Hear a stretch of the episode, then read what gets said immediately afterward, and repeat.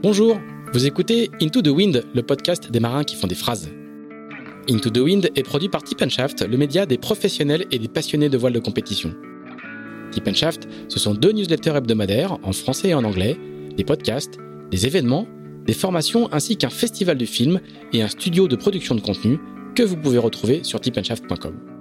Je suis Pierre-Yves Lotrou et je vous souhaite la bienvenue dans ce nouvel épisode d'Into the Wind.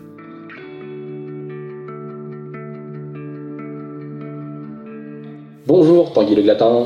Bonjour Pierre-Yves. Euh, eh ben, merci beaucoup de nous recevoir dans ta, dans ta maison euh, qui est à la campagne. Euh, on est à Kévin, dans un petit bourg dans la banlieue de Kévin, mais qui est à, qui est à la campagne. merci de prendre le temps de, de, de, nous recevoir parce que tu, tu pars en course demain ou après-demain, on ne sait pas trop. On va voir en fonction de la météo. La météo décidera de ce qu'on fait, comme, comme souvent. tu vas prendre le départ, si tout va bien, de la Place Lorient Mini c'est ça le nom officiel, hein. la première course de la saison en Atlantique, qui est une course en double que tu, que tu dois faire normalement si tout va bien. Quand vous écouterez ce podcast, euh, la course sera sans doute partie euh, avec Pierre Leroy, qui est le vainqueur de la, de la dernière euh, mini transat. Et donc on va parler avec toi bah, d'entraînement, de coaching et de ta et de ta trajectoire qui t'a amené, on va voir depuis depuis Lorient jusqu'à jusqu'aux entraînements euh, auprès de plein de flottes euh, différentes. Mais avant, comme d'habitude, on va parler de, ton actualité. Donc, ton actualité immédiate, c'est cette course qui, part, si tout va bien, euh, dans, un ou deux jours. et surtout, on est du coup début avril. C'est la fin de la période un petit peu du bloc hivernal d'entraînement. Raconte-nous un petit peu dans, ton, dans planning annuel. Toi qui donc es entraîneur, coach, tu vas le dire un petit peu comment tu définis ta fonction. Euh, Est-ce que, si je me, moi si je me trompe, on est à la fin où on a fait tout le foncier, toute la partie euh, répétition des gammes, réglage des bateaux euh, sur plein de, plein, de, plein de supports différents, et toi c'est le, le moment où euh, toutes tes ouailles que tu as, que as suivies une bonne partie de l'hiver, bah, tu, vas, tu vas les lâcher sur, le, sur les différents circuits, c'est ça? Bah, C'est ça. Après, ça dépend un, peu des, un petit peu des années, mais cette année, il y a beaucoup de courses qui démarrent à peu près en même temps parce que là, en fait, ce week-end, il y a aussi la 1000 milles des sables avec les multi 50 et les classes 40. Euh, euh voilà, exactement. Alors nous, on va peut-être avoir la chance, vu qu'on est un petit peu plus nord, on va peut-être partir un tout petit peu avant eux, mais bon, c'est pas, c'est pas gagné. Et eux, ils vont faire un petit peu plus long que nous, par contre. mais voilà, c'est, c'est le début de la saison. La semaine prochaine, il y a la Maître Coq en Figaro. Euh, les IMOCA vont commencer à retourner à l'eau. Donc effectivement, on est sur une période un peu où on a fini, euh, on va dire, euh, les, le, les, les, grosses journées d'entraînement et de préparation. Alors bon, c'est, on est aussi sur une saison où on a plein de nouveaux. Enfin, on est, la mine transat est passée, donc on a une nouvelle génération qui arrive. Alors certains ont commencé dès l'automne, mais, mais voilà, on, c'est aussi tous les deux ans, c'est un peu une remise à zéro. On recommence avec des gens qui ont un peu moins de connaissances. Euh, des nouvelles personnes qu'il faut apprendre à connaître. Donc, euh, donc voilà, donc c'est un peu, enfin tous les deux ans, voilà, c'est une, une, bonne remise à zéro du, du programme. Euh, ça permet aussi de, bah de, de, de, de, repartir, euh, remettre à plat aussi certaines questions. Et, et voilà, et, et, puis ben. Et, du coup, le reste de la saison, donc, donc toi, dans, dans, dans, dans ta vie d'entraîneur, il y a l'hiver, donc où c'est les naves d'entraînement. Et ensuite, il y a la saison qui démarre. Et toi, tu continues à bosser encore. Il y a encore des stages de prévus. C'est quoi ton, planning annuel à toi euh. Oui, alors euh, en général, euh, alors ça dépend forcément des, des calendriers des courses. Hein. En général, j'essaye de pas de pas programmer d'entraînement pendant les calendriers des différentes séries, parce que même si tout le monde fait pas toutes les courses, c'est quand même bien de de, mixer, même si ça change un petit peu, hein, parce qu'on voit que la voile, il y a, y a de la demande, on va dire, qu'il y a du volume de personnes. Et là, oui, on arrive dans la période où bah, les gens euh, vont partir en course. On va voir les premiers retours aussi, euh, est-ce qu'on a bien travaillé ou pas. Donc ça sert aussi d'évaluation, voir les manques. Et puis, euh, et puis ben, du coup, on va revoir les personnes après leur première course, leurs premières expériences, alors surtout en mini où c'est très très intéressant. Après en Figaro c'est aussi marrant parce que euh, parce que bah il y il y avait les, les vœux pieux de début de saison et puis euh, faut remettre à jour un petit peu les les, les, différents axes de travail en se disant bon euh, ça on a peut-être raté ça il faut peut-être regarder donc euh, donc voilà on attaque ouais, c'est une deuxième partie de l'année où le printemps où on évalue ce qu'on a déjà fait et on essaye de refaire des plans après pour dire bon qu'est-ce qu'il faut changer pour que pour arriver à l'objectif? Parce que souvent les premières courses de, saison il n'y a pas de l'enjeu il n'est pas il est pas énorme c'est plus de valider toute une période de travail. On est dans une année particulière parce qu'il y a une année route d'Europe, donc pour toute la plupart des classes, il y a un enjeu de, préparation à la navigation en solitaire. Toi, aujourd'hui, dans ton, dans ton portefeuille, entre guillemets, de, clients et de, et de support, il y a toutes les, toutes les classes du Rhum, enfin les principales classes du Rhum, multi IMOCA, multi 50. Euh... Oui, c'est probable que, que j'accompagne encore un multi 50. Euh, on est, j'ai commencé à naviguer mardi, donc euh, c'est un peu tout neuf. Voilà, ça c'est en train de se mettre en place. Euh, j'ai un groupe de classe 40 avec qui on a quand même déjà un petit peu navigué. Alors, euh, certains étaient au Portugal euh, cet hiver, donc on a bien, on a bien avancé. Donc, enfin, deux bateaux. la boulangère Amélie et Axel Tréhin Rescue for Ocean. Et voilà, avec ces deux bateaux-là, on a beaucoup navigué pour le coup. Euh, et, puis le groupe euh, plus euh, basé ici ou qui avait des chantiers post Jacques Vabre, eh bien, ils ont remis à l'eau il y a 15 jours et 3 semaines. Et on a commencé à naviguer. On a fait l'équivalent de 5 jours de navigation. Et voilà, ils arrivent tout de suite sur leur première course en solitaire. Donc, en gros, la période n'a pas été très dense pour eux pour l'instant. Donc, ça va être bien. Et à la fois, à la fois on sait qu'il y aura beaucoup de choses à, revoir après cette première course. Et puis il y aura des blocs, j'imagine, un peu spécifiques pendant l'été, parce que du coup, euh, préparation du Rhum, euh, tous ces gens-là vont. Euh, bah, c'est comme ça que ça va se découper, hein. c'est-à-dire que les mini, en fait, autant je vais les revoir là euh, pendant la saison un petit peu, jusqu'aux Açores, et puis après, et par contre, pour tout ce qui est plus gros bateau, classe 40, IMOCA, et multi 50, bah là on va vraiment attaquer la période de travail en fait, où bah, tous les bateaux sont en général en chantier d'hiver l'hiver, malheureusement. Et, et derrière, euh, dès qu'ils vont remettre à l'eau, bah là, là on, va, on va retrouver un petit peu de volume. Pour l'instant, en IMOCA, j'ai pas, euh, j'ai pas un planning bien, bien établi sur, ce que, sur ce que je vais faire. Est-ce a, est-ce que parmi tous les gens que tu entraînes aujourd'hui, est-ce qu'il y a, est-ce y a encore d'autres, flottes, d'autres supports peut-être un peu moins connus ou, ou, un, peu nouveaux? Tu fais des gens en université, par exemple, qu'il y il y a la Transat alors euh, j'en fais assez peu. Euh, j'ai un, ou deux clients que, que je suis qui sont, qui sont au final euh, des, des, copains qui posent des questions, donc ça c'est bien. Mais c'est vrai que j'ai malheureusement pas, pas assez de temps pour, pour développer, développer cette, cette partie-là. c'est des gens aussi qui ont autre chose à côté, donc du coup ça fait des plannings un peu serrés. Et c'est vrai que je priorise un petit peu ceux qui ont des, des, des projets très on va dire, très structuré et très sportif. Euh, j'ai un peu plus de mal à, adapter, euh, à adapter mon planning euh, à, ce public-là, même si on a refait des choses un petit peu cet automne et tous les ans, je fais, je pense, l'équivalent d'une dizaine de journées sur des supports IRC, solo, double, voilà. Il y a d'autres supports qu'on ne connaît pas forcément? Non, j'ai un peu. non. Non, les ultimes, j'ai pas de contact avec avec ces bateaux-là. Je pense que j'ai pas forcément non plus euh, toutes les compétences pour aller sur ces bateaux-là. Euh, pourquoi pas un jour au moins essayer. Ça ce serait bien. Et, euh, et puis je vais plus j'ai plus de j'ai plus je vais plus en Suisse je vais plus il y a plus le circuit extrême 40 non plus. Donc non petit bateau je fais vraiment plus malheureusement. Équipage il y en a pas trop en France et vu que je vais plus trop à l'étranger pour le moment, ben voilà, j'ai pas et j'ai pas de projet aventure non plus euh, qui se qui dégage. Euh, j'avais fait un rameur à une époque euh, sur deux projets, trois projets. la, la rame Guyane à l'époque, puis derrière une traversée de l'Atlantique, record de l'Atlantique Nord, et derrière le passage du Nord-Ouest à la rame. Donc on avait fait, voilà, j'avais des projets. Thomas Bonnier, c'est ça hein C'est ça, le Mathieu Bonnier. Mathieu Bonnier. Tu, passes combien de jours euh, par an sur l'eau? 200.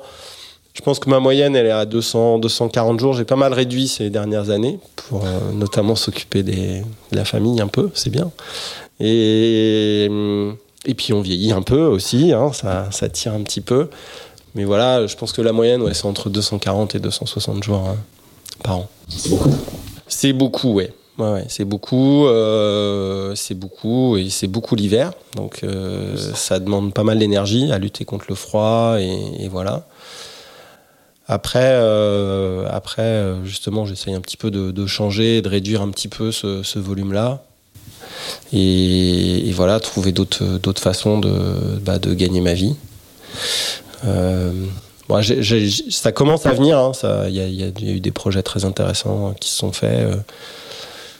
Bah si, dans les, dans les projets autres, il y a toujours. Là, je, de plus en plus, je participe un peu au, à la, aux constructions de bateaux. Enfin, il y a pas mal de gens en amont, ouais. Des gens que tu as entraînés, euh, quand ils passent euh, souvent dans la catégorie supérieure, tu, vas, tu, tu, tu, bosses avec les, soit avec les designers de voile, soit avec les architectes pour. Euh, exactement. Un peu de. En amont pour se, participer à la, à la, conception du bateau. À la conception, exactement, avec des discussions avec les voiliers. Ça, c'est, ça fait assez longtemps. Et puis, bah, plus récemment, avec les architectes, des fois même bah, les architectes qui peuvent appeler aussi en direct.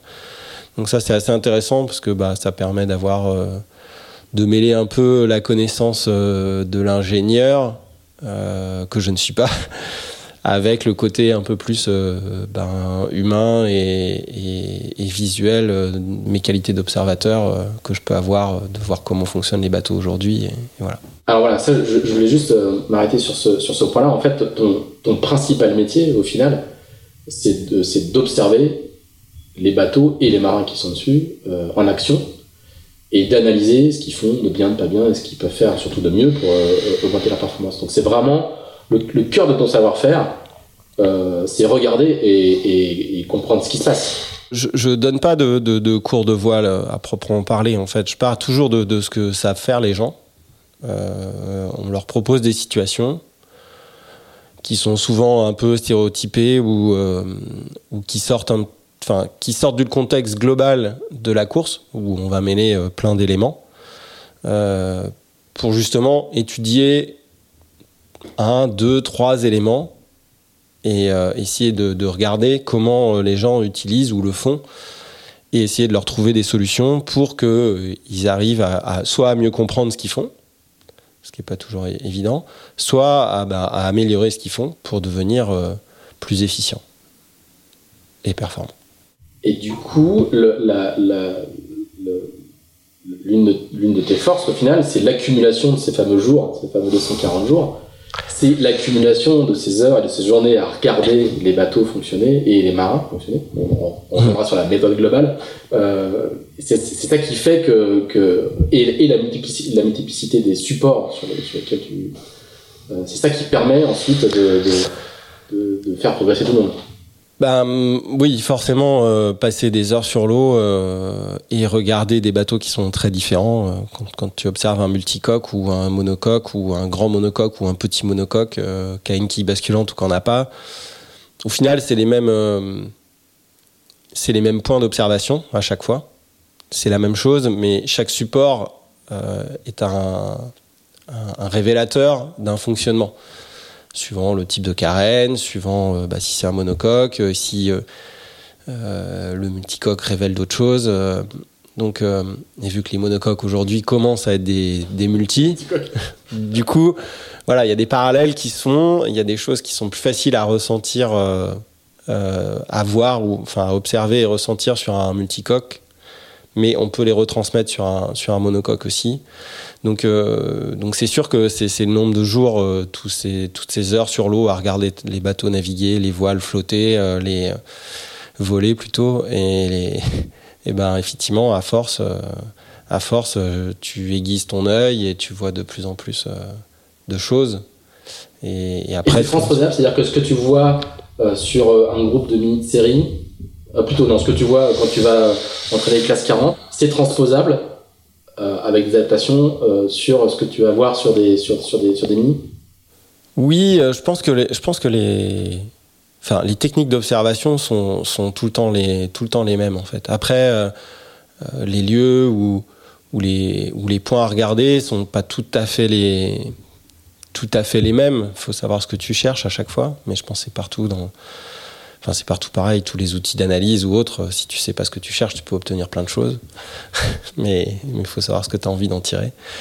Et, je pense que ouais, enfin, les techniques sont, sont, vraiment les mêmes. Après, euh, après je, je pense que le fait de voir plein de choses différentes et surtout des gens différents aussi qui sont capables de verbaliser ou pas d'ailleurs, mais euh, euh, c'est aussi ça qui fait la richesse, quoi. C'est-à-dire qu'il n'y a pas que le support, il y a aussi, euh, j'ai, eu la chance de, m'enrichir de gens, enfin, géniaux en fait, où au final on a réussi à construire des relations. Bah, hyper simples et hyper sympas et, du coup on a appris au final j'ai appris appris avec eux je pense que je leur apprends autant que ce qu'ils m'apprennent en fait alors, on va, on va, on va y revenir parce qu'effectivement, euh, ça va bientôt faire 20 ans que tu fais ça. J'ai essayé de petit Ouais, ouais, ouais. Du coup, Presque. Euh, on, est, on est pas loin. À mon avis, c'est peut-être l'année prochaine que tu fais ton anniversaire. On ouais. je sais pas très bien, tu vas, tu vas, tu vas me dire. Je voudrais juste faire, avant qu'on fasse notre fameux mmh. flashback habituel, je voudrais mmh. juste préciser que on se connaît assez bien. J'ai fait partie, j'ai fait partie de tes, de tes clients, des, au début. Au début, au début, les premiers. Ce qui ne rajeunit pas, mon cher. Ce ne rajeunit pas. Donc du coup, on se connaît, on se connaît euh, assez bien. Euh, donc du coup, peut-être que je distillerai une ou deux anecdotes euh, en cours de route, ou en tout cas nourries de ma propre expérience de, de, de, coacher ou d'entraîner. Mmh. voilà, je vais quand même le, préciser. Et je, pense à ça parce que je voulais, je voulais, j'avais une anecdote sur la, la, partie transposition. Je me souviens une fois quand on faisait du classe 40, j'entraînais en classe 40 un jour, tu étais allé passer deux jours sur le bateau de, de Vincent Rouilleux sur PRB et tu avais trouvé un truc, petit truc tout simple, hein, c'était une manière d'attacher la, la, la dans le panneau de descente de la soute voile. Et tu nous avais lâché ça, un débriefing, euh, ouais, sur le bateau de Vincent euh, clac clac, tu avais fait un dessin au tableau. Et évidemment, euh, sorti du débriefing, on s'était précipité pour aller faire exactement la même chose. Mais voilà, euh, dans le côté transposition et observation, c'est pas que les phénomènes physiques à l'œuvre, réglage des voiles, mais c'est aussi euh, l'organisation du bateau, euh, la préparation des projets. Et on va voir que, dans, dans, le cadre de la discussion, que ce qui est très frappant quand on travaille avec toi, c'est que, que tu t'occupes de tout, en fait. Du bateau, du matériel, mais aussi du bonhomme, mais aussi de la gestion du projet, mmh. mais aussi de, de, plein de choses. Quoi. Tu, tu, tu, prends, tu prends pas, tu prends pas juste, tu n'es pas un spécialiste du réglage du Alba sur un, non. Sur un classe 40 Je suis pas voilier, je suis pas architecte, je suis pas. Euh, je, ce que je dis souvent, hein, c'est un peu lié à mes études, mais un peu le professionnel de, de, de l'incompétence. Je, je, vois, je vois beaucoup de choses, mais, mais par contre, je suis pas, je suis expert dans rien, donc. Euh, donc voilà, donc c'est à la fois euh, très enrichissant et à la fois bah, un peu frustrant parfois. Mais bon, ça, je pense que ça sert, ça sert quand même les gens d'avoir une vision une vision extérieure euh, plus, plus généraliste que, que le simple, le simple coach spécialiste technicien. Voilà. Mm. Alors, on va faire le fameux flashback. J'ai un peu galéré parce que euh, il faut savoir que Tanguy Latin n'a pas de compte Twitter, n'a pas de compte Facebook, n'a pas de fiche Wikipédia, n'a pas de site internet, rien. Rien. Rien du tout. Tu as, donné une petite dizaine d'interviews dans ta vie, pas beaucoup plus. Euh, et donc, euh, ce qui, ce qui n'a pas t'empêché d'avoir cette réputation aujourd'hui. comment était aussi l'une de spécificités, c'est que dans, dans, cette, dans ce pays de l'Orient qui est devenu un endroit très très particulier pour le, la voile de compétition, eh ben, t'es du coin. T'es pas important. Oui. Ouais, je suis pas. Oui, oui, oui, oui. J'ai grandi ici. Ouais. Ce, qui est assez, rare au final, hein, parce que dans, dans les gens qui, qui, qui construisent l'écosystème oriental de la voile, il y a. Il y, a, il, y a, il y a des orientales, mais il n'y en a pas, il y en a pas des Alors, ouais. raconte-nous euh, comment. Il y en a beaucoup qui sont là aujourd'hui parce que j'étais là. Exactement. N'est-ce pas? N'est-ce pas? Moi le voilà, il y en a... voilà. Alors comment comment comment tout comment tout commence? J'ai fait une, j'ai fait une petite recherche. Une petite recherche. Je, je, je, je ne sais pas si si tes si tes parents naviguaient. Je sais que tu as, as, fait beaucoup de voiles légères à l'adolescence, mais comment comment comment, comment tout commence? Raconte-nous. Euh, ah, raconte-nous le. C'est vieux ça. L'enfance du coach. Ouais. Tu as aujourd'hui 43 ans. Oui.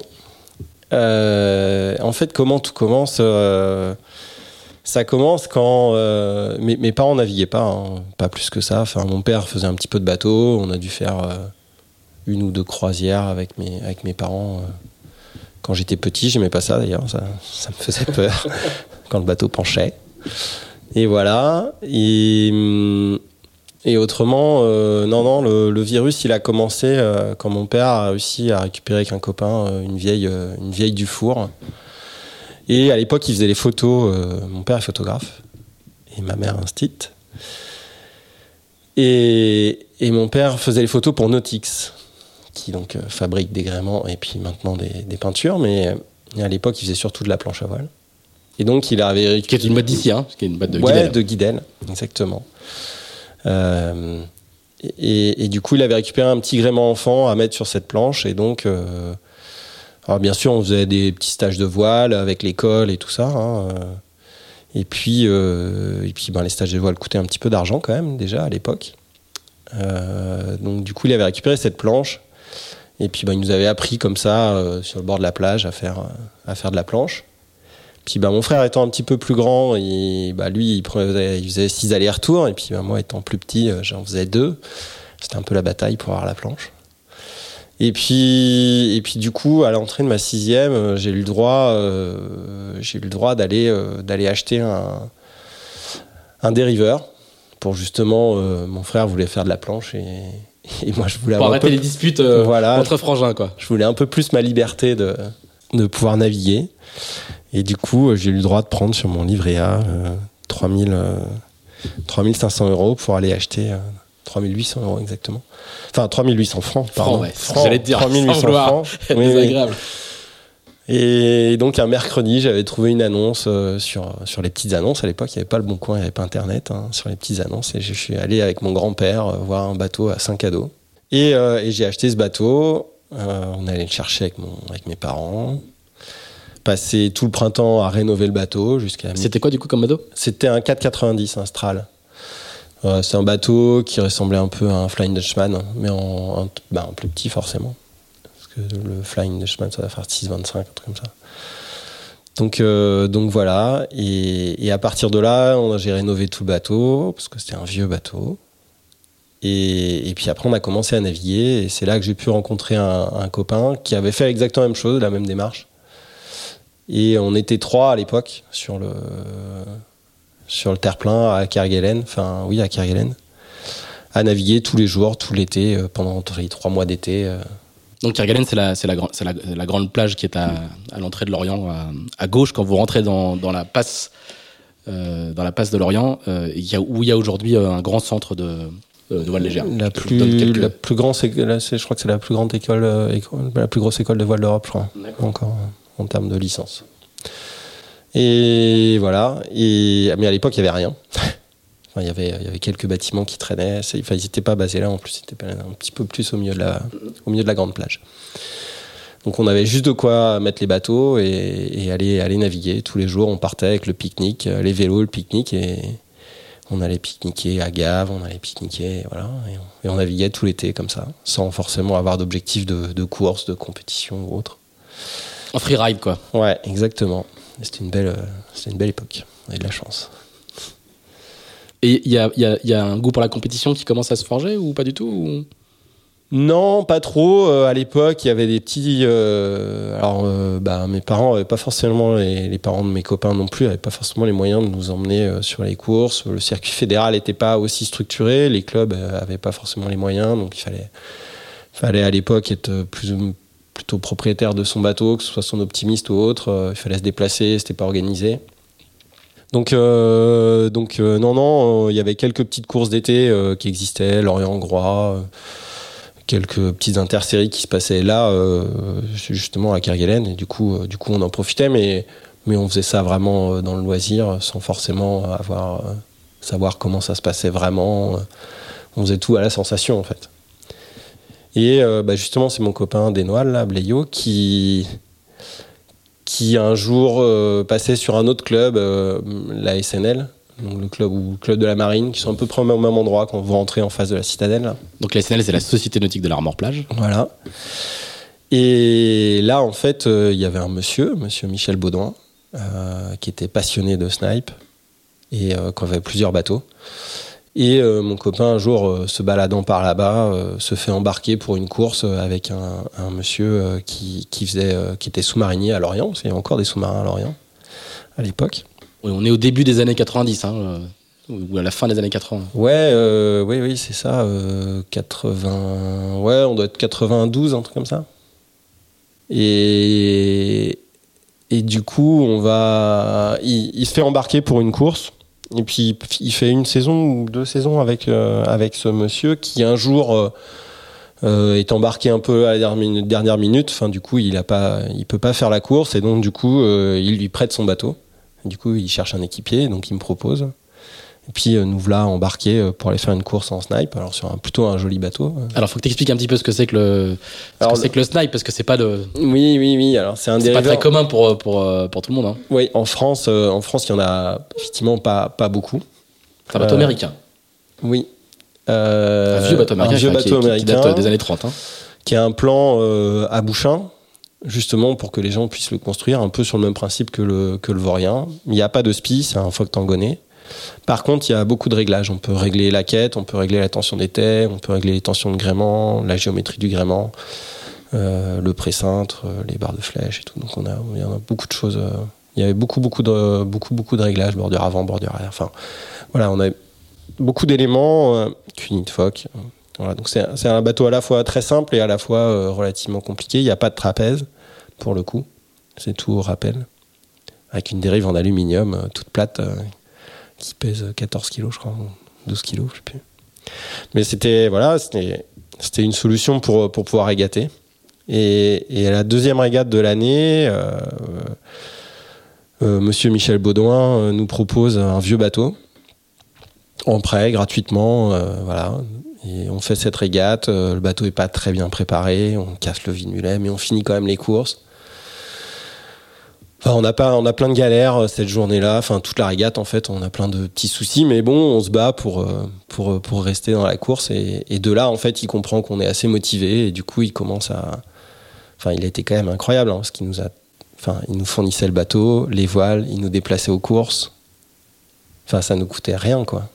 Ça nous coûtait rien. Enfin, on, lui doit, on lui doit beaucoup de choses à ce monsieur. Enfin, presque tout, en fait. C'était le patron d'une boîte de, de, de textile hein, de- d'En- d'Enbon, et Oui. ça a aussi été le président de la SNL. Pendant très très longtemps, il a été président de la SNL. Et passionné de ce support-là. passionné de snipe, il était, enfin, il était à l'origine de, de- du, du- du club. hein. Il a, il a grandi, il avait grandi par là aussi. Et, et effectivement, bah, il, il avait, euh, il avait probablement le, le- enfin, il avait, il s'était bien organisé pour que du coup, il ait du temps pour continuer à naviguer. Et il a navigué, euh, enfin, jusqu'à, jusqu'au bout, quoi. Mm. Et il y a d'ailleurs un trophée qui porte son nom. Oui. C'est pas le trophée Michel Baudouin. Mm. Qui se court pas forcément en snipe, hein, c'est aussi mais y a Non, aussi, euh, c'était la totalité des, des supports. Ouais. Je sais pas si le club a gardé le trophée, la course. Depuis quelques années, le club est un peu plus, un peu moins régate, mais là, du coup, ça revient beaucoup et il y a une grosse activité euh, de dériveurs là qui, qui remonte.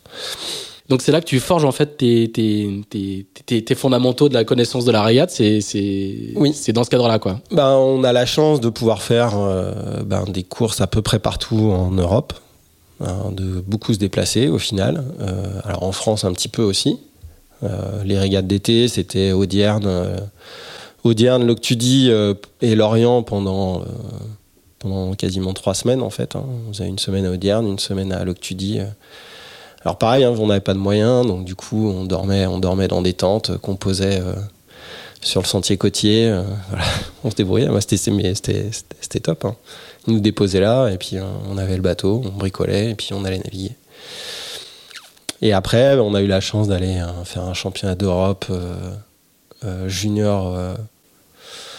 Il y a ouais, il y a eu des, aventures. On est passé par l'Angleterre, ensuite on a traversé en ferry, euh, on a traversé la Norvège euh, avec euh, quatre bateaux sur une CX Break, une remorque triple et un, bateau sur le toit.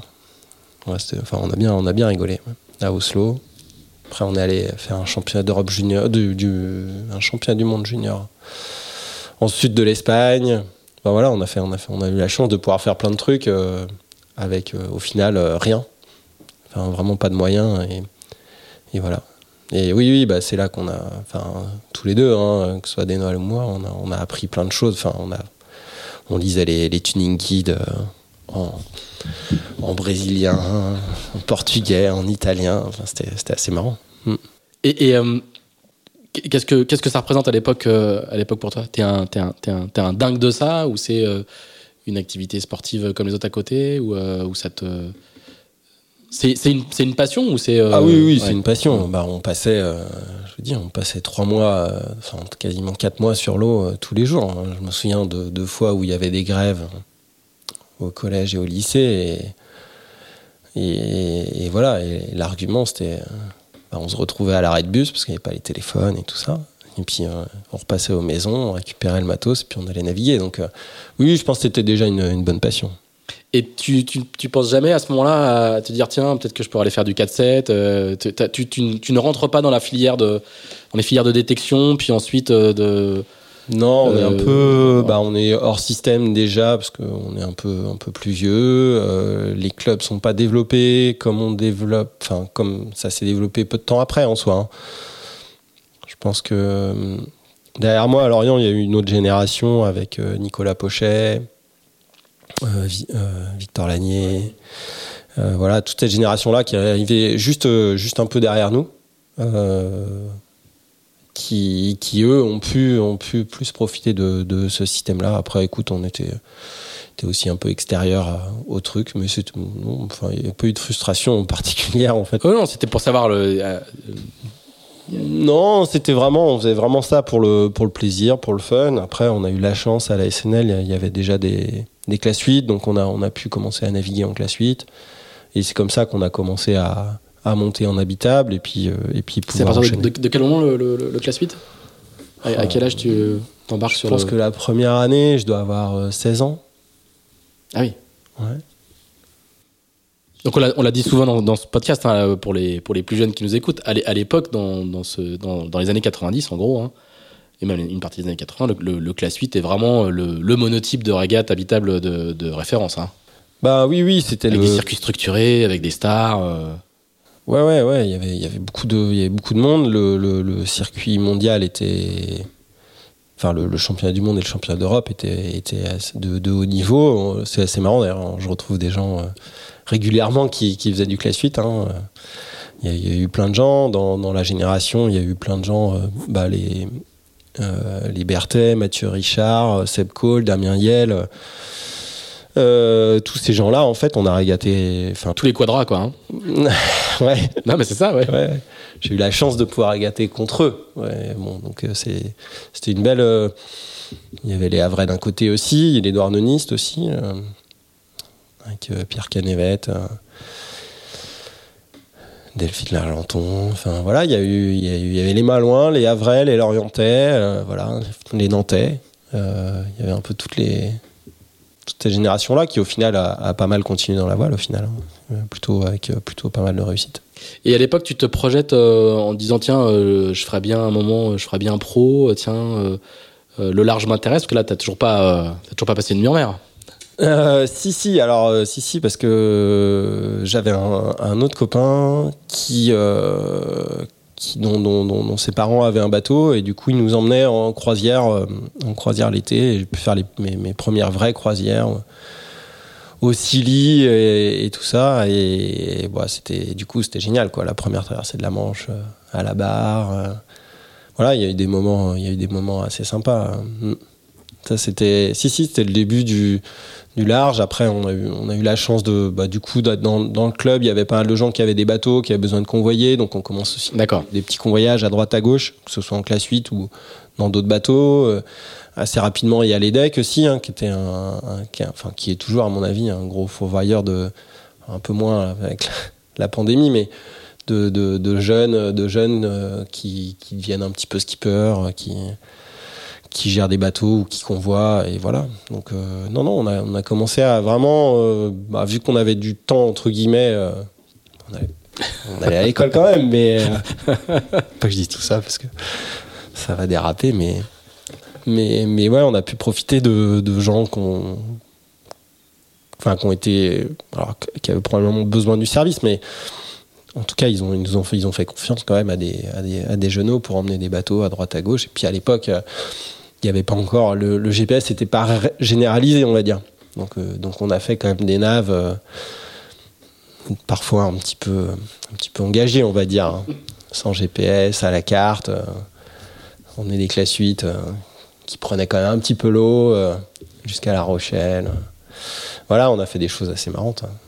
c'est toujours bien fini et, du coup est-ce que tu est-ce que tu à cette époque là est-ce que tu te projettes un peu sur sur une suite potentielle ou c'est euh... non non non non non euh, bah bien sûr ça fait rêver hein, mais à l'époque euh, le milieu était pas du tout professionnalisé comme ça euh, les c'était le début on commençait à on avait les prémices de l'orma à l'époque Euh, mais, euh, mais des gens qui vivaient de la voile, il y en avait assez peu à l'époque. hein.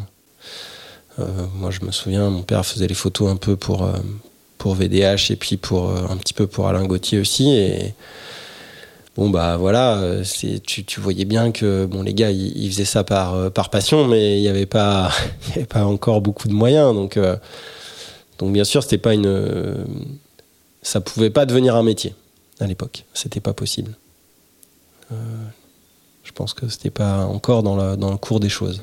Et t'étais attiré par, euh, par justement euh, ce que tu, ce que, ce, pour, ce à quoi tu prépares aujourd'hui, la mini transat qui existait quand même déjà depuis une vingtaine d'années, Mhm. la solitaire qui existait depuis, une- qui existait depuis une trentaine d'années. euh. Non, je, je regardais, bien sûr, mais non, non, je, je, je me projetais pas du tout. Je, enfin, j'ai toujours vécu les choses vraiment comme elles venaient et pas. je prenais ce qu'il y avait et, et pas plus, quoi. Ce qui, ce qui était un peu, euh, je pense, un peu le, le drame pour mes parents, je pense. Qui- Enfin, en soi, je pense qu'ils étaient contents parce qu'ils voyaient que je, je faisais pas trop de bêtises. hein. Au final, on allait faire du bateau. C'est pas si grave que ça. C'était pas si grave, euh, voilà. Bon, je, devais, je pense que ça aurait été mieux si j'avais passé plus de temps derrière mon bureau, mais, euh, mais bon, en soi, on faisait pas de, on faisait pas de grosses bêtises. On, juste, on vivait une passion, on en profitait, on faisait du sport. C'était pas, mais on n'avait pas l'aspect compétition euh, poussé, euh, poussé vraiment fort. On était vraiment dans un mode euh, où on faisait ça pour le plaisir. Et tout ce qu'on apprenait, c'était bien. Alors bien sûr, on a poussé des choses. euh, à aller naviguer l'hiver, à s'entraîner l'hiver pour essayer de s'améliorer, avoir, euh, essayer d'avoir des meilleurs résultats. Euh, pareil, quand on est arrivé en habitable, on a essayé de transposer des choses. Euh, voilà, on s'impliquait, mais à l'époque, il n'y avait pas non plus euh, enfin, d'équipiers euh, professionnels ou donc les volumes d'entraînement n'étaient pas, étaient pas énormes, loin de là. Ça naviguait essentiellement les week-ends, même en jeu de 35 et tout. Euh, À l'époque, le Tour de France à la voile. Il n'y avait pas de. je- Enfin, faudrait en discuter avec des gens qui ont, connu cette époque-là en tant que pro, mais euh, je pense que les volumes d'entraînement n'étaient pas du tout élevés. Et en plus, nous, on n'avait pas accès à ces bateaux-là. On allait sur des bateaux de, propriétaires, euh, plus qu'avertis pour certains, mais et voilà. Et, le, et, l'Orient, à cette époque-là, tu viens de le dire, il y a. euh, les- la, base des sous-marins va fermer euh, en 1995 hein, de mémoire Euh, et il y a assez vite en fait il y a enfin quelques années après il y a y a Alain Gauthier et Franck Camas qui s'installent Mm. il y a encore le- un vieux ponton là où il y a des pontons très modernes aujourd'hui mais il y a pas il y a pas grand chose de plus quoi Bah non, non, non. Les, les- les premiers bâtiments, je pense qu'ils ont assez vite, ils ont dû construire un des glorieux. Alors, les glorieux c'est les hangars euh, les hangars gris translucides hein, pour ceux qui connaissent pas que, que vous pouvez voir sur les photos Voilà. Et, euh, nombre de trois aujourd'hui. Et le défi, euh, et surtout la base des défis, qui a brûlé depuis, mais euh, qui était le premier bâtiment en fait dédié vraiment à un projet. Donc la Coupe de l'Amérique à l'époque. Donc ça, c'était pour la Coupe 2003 de mémoire. hein. Je pense que c'est... Ouais, le bâtiment doit sortir en 98, non? D'accord. 99 ou 98 Peut-être même avant. Parce que euh, je pense que le bâtiment, il existe. euh, il doit même être. Non, il doit. Ouais, non, il a dû sortir en- ah, bien avant, je pense. D'accord. 96 peut-être. Faudrait regarder. Je te laisse. euh, moi, je- tout ce qui est Wikipédia et tout, je te laisserai faire. Et, et donc, du coup, ouais, il n'y a pas de... Le, la- le- le- c'est un terrain en jachère encore. hein. Oui. Bah oui, oui, euh, oui, oui. À l'époque, euh, il, il- je me souviens, il, il parlait un peu de la reconversion de la base, mais il savait pas trop quoi en faire. Il y a eu des projets qui ont été écrits, notamment par des par des copains, pour euh, justement orienter vers euh, vers l'aspect course au large. Euh, et il y a quelques équipes qui commencent à s'installer. Et moi, c'est le moment où je quitte Lorient en fait pour aller faire mes, mes études à Brest. Et, j'arrête un petit peu de, de naviguer. Enfin, je navigue un petit peu moins à ce moment-là. Je fais d'autres d'autres activités sportives. Alors, tu vas faire de l'escalade. Donc, tu vas faire une licence, euh, une licence de- d'éducation physique, de STAPS, à Brest. Et avec mention escalade. Ouais, avec Ah, une, ça semble une un peu surréaliste aujourd'hui. Oui, oui, oui. Bah, Il y a une mention escalade. euh, bien sûr, j'ai continué à, à naviguer et à pratiquer la voile. hein. Il y en avait un petit peu dans le cursus, forcément. Et, et oui, bah oui, l'idée c'était d'avoir d'autres activités de pleine nature, euh, pouvoir en profiter. On a fait plein de choses, hein, cours d'orientation, euh, euh, plein, plein d'activités différentes justement qui permettent de, mieux, de mieux se nourrir et de transposer justement euh, ce qu'on peut ce qu'on peut apprendre et voir sur d'autres activités et réussir à les remettre après, à les utiliser dans, dans, dans, dans, la voile. Aujourd'hui, j'utilise tous les jours, mais c'était pas forcément évident. C'était pas un projet au départ. Hein. C'était pas, c'était pas du tout ça. L'idée, c'était, c'était que les activités physiques m'intéressaient, le sport m'intéressait, que j'étais pas un gros bosseur à l'école. Euh, je m'en sortais, hein, mais c'était pas forcément euh, une priorité. Mhm. Donc, euh, donc, donc l'idée c'était d'avoir d'essayer de, se nourrir un petit peu de ce qui pouvait être fait un peu à droite à gauche. Et puis il y a, mon frère qui, était parti dans cette voie-là et écoute, on échangeait un petit peu à l'époque et voilà, ça donnait un peu envie de, de faire, de faire ce qu'il faisait aussi. Et donc tu te destines à être prof de gym? Oui, c'est ça, c'est une formation euh, d'enseignement avec euh, beaucoup de didactique et de pédagogie. Euh, pas mal d'activités différentes justement pour voir. c'est une des parties. Enfin, moi, c'est ce que j'ai retenu du cursus. Après, peut-être que je me trompe, mais c'est que chaque activité a ses propres codes et ses propres entre guillemets et sont exhausteurs justement de, certains faits. Euh, de certaines méthodes ou de, certains, de, certains, de certaines relations euh, physiques ou certaines techniques de, de, communication ou de, ou de vision tactique ou stratégique et du coup euh, et du coup du coup bah, c'est ça qui était super intéressant en fin de compte et d'utiliser ces techniques là en se disant ah bah tiens ça cette technique là permet de voir tel truc dans le foot bah, ça peut permettre aussi de voir euh, d'autres. Euh, on peut peut-être l'utiliser dans d'autres cadres pour euh, revoir. Alors bien sûr, faut détourner les règles, faut changer un petit peu les, les, les, codes de, de l'activité sur laquelle tu travailles pour, pour justement pouvoir analyser ce qui se passe. Quoi. Et cette période-là de, de, de, formation universitaire, elle, elle, elle, elle t'influence dans la manière dont tu vas plus tard bah, inventer euh, le métier que tu fais aujourd'hui? Ouais, en fait, à l'époque, je sais, je sais même pas que je vais faire ce métier-là. Oui, tout à fait. Je, je... Enfin, on va en parler après. Un flashback dans le flashback, mais du coup, euh, moi j'ai le souvenir d'une ou deux fois que tu, tu, tu, tu racontais, euh, tu, faisais des références à, à cette, à cette époque-là. Ah ben, moi j'ai appris, appris beaucoup, beaucoup de choses. Alors c'est pareil, j'étais pas très, pas très scolaire, pas très. Mais par contre, je, j'ai besoin de temps aussi. Je suis assez lent. Euh, mais, euh, mais par contre, j'ai toujours réussi à, à, utiliser ce que, ce que j'ai appris. Quoi. Et euh, d'ailleurs, je, remercie mes, enfin, tous les enseignements de l'université parce que, alors, je le disais tout à l'heure, on était les professionnels de la compétence, mais parce qu'on avait de la psycho, de la péda, de la didactique, de la sociologie, de la physio, de, un peu d'ergonomie, un peu de, un peu de physique forcément. Et du coup, bah, tout ça, en fait, euh, ça, t'avais une vision un peu sur tout.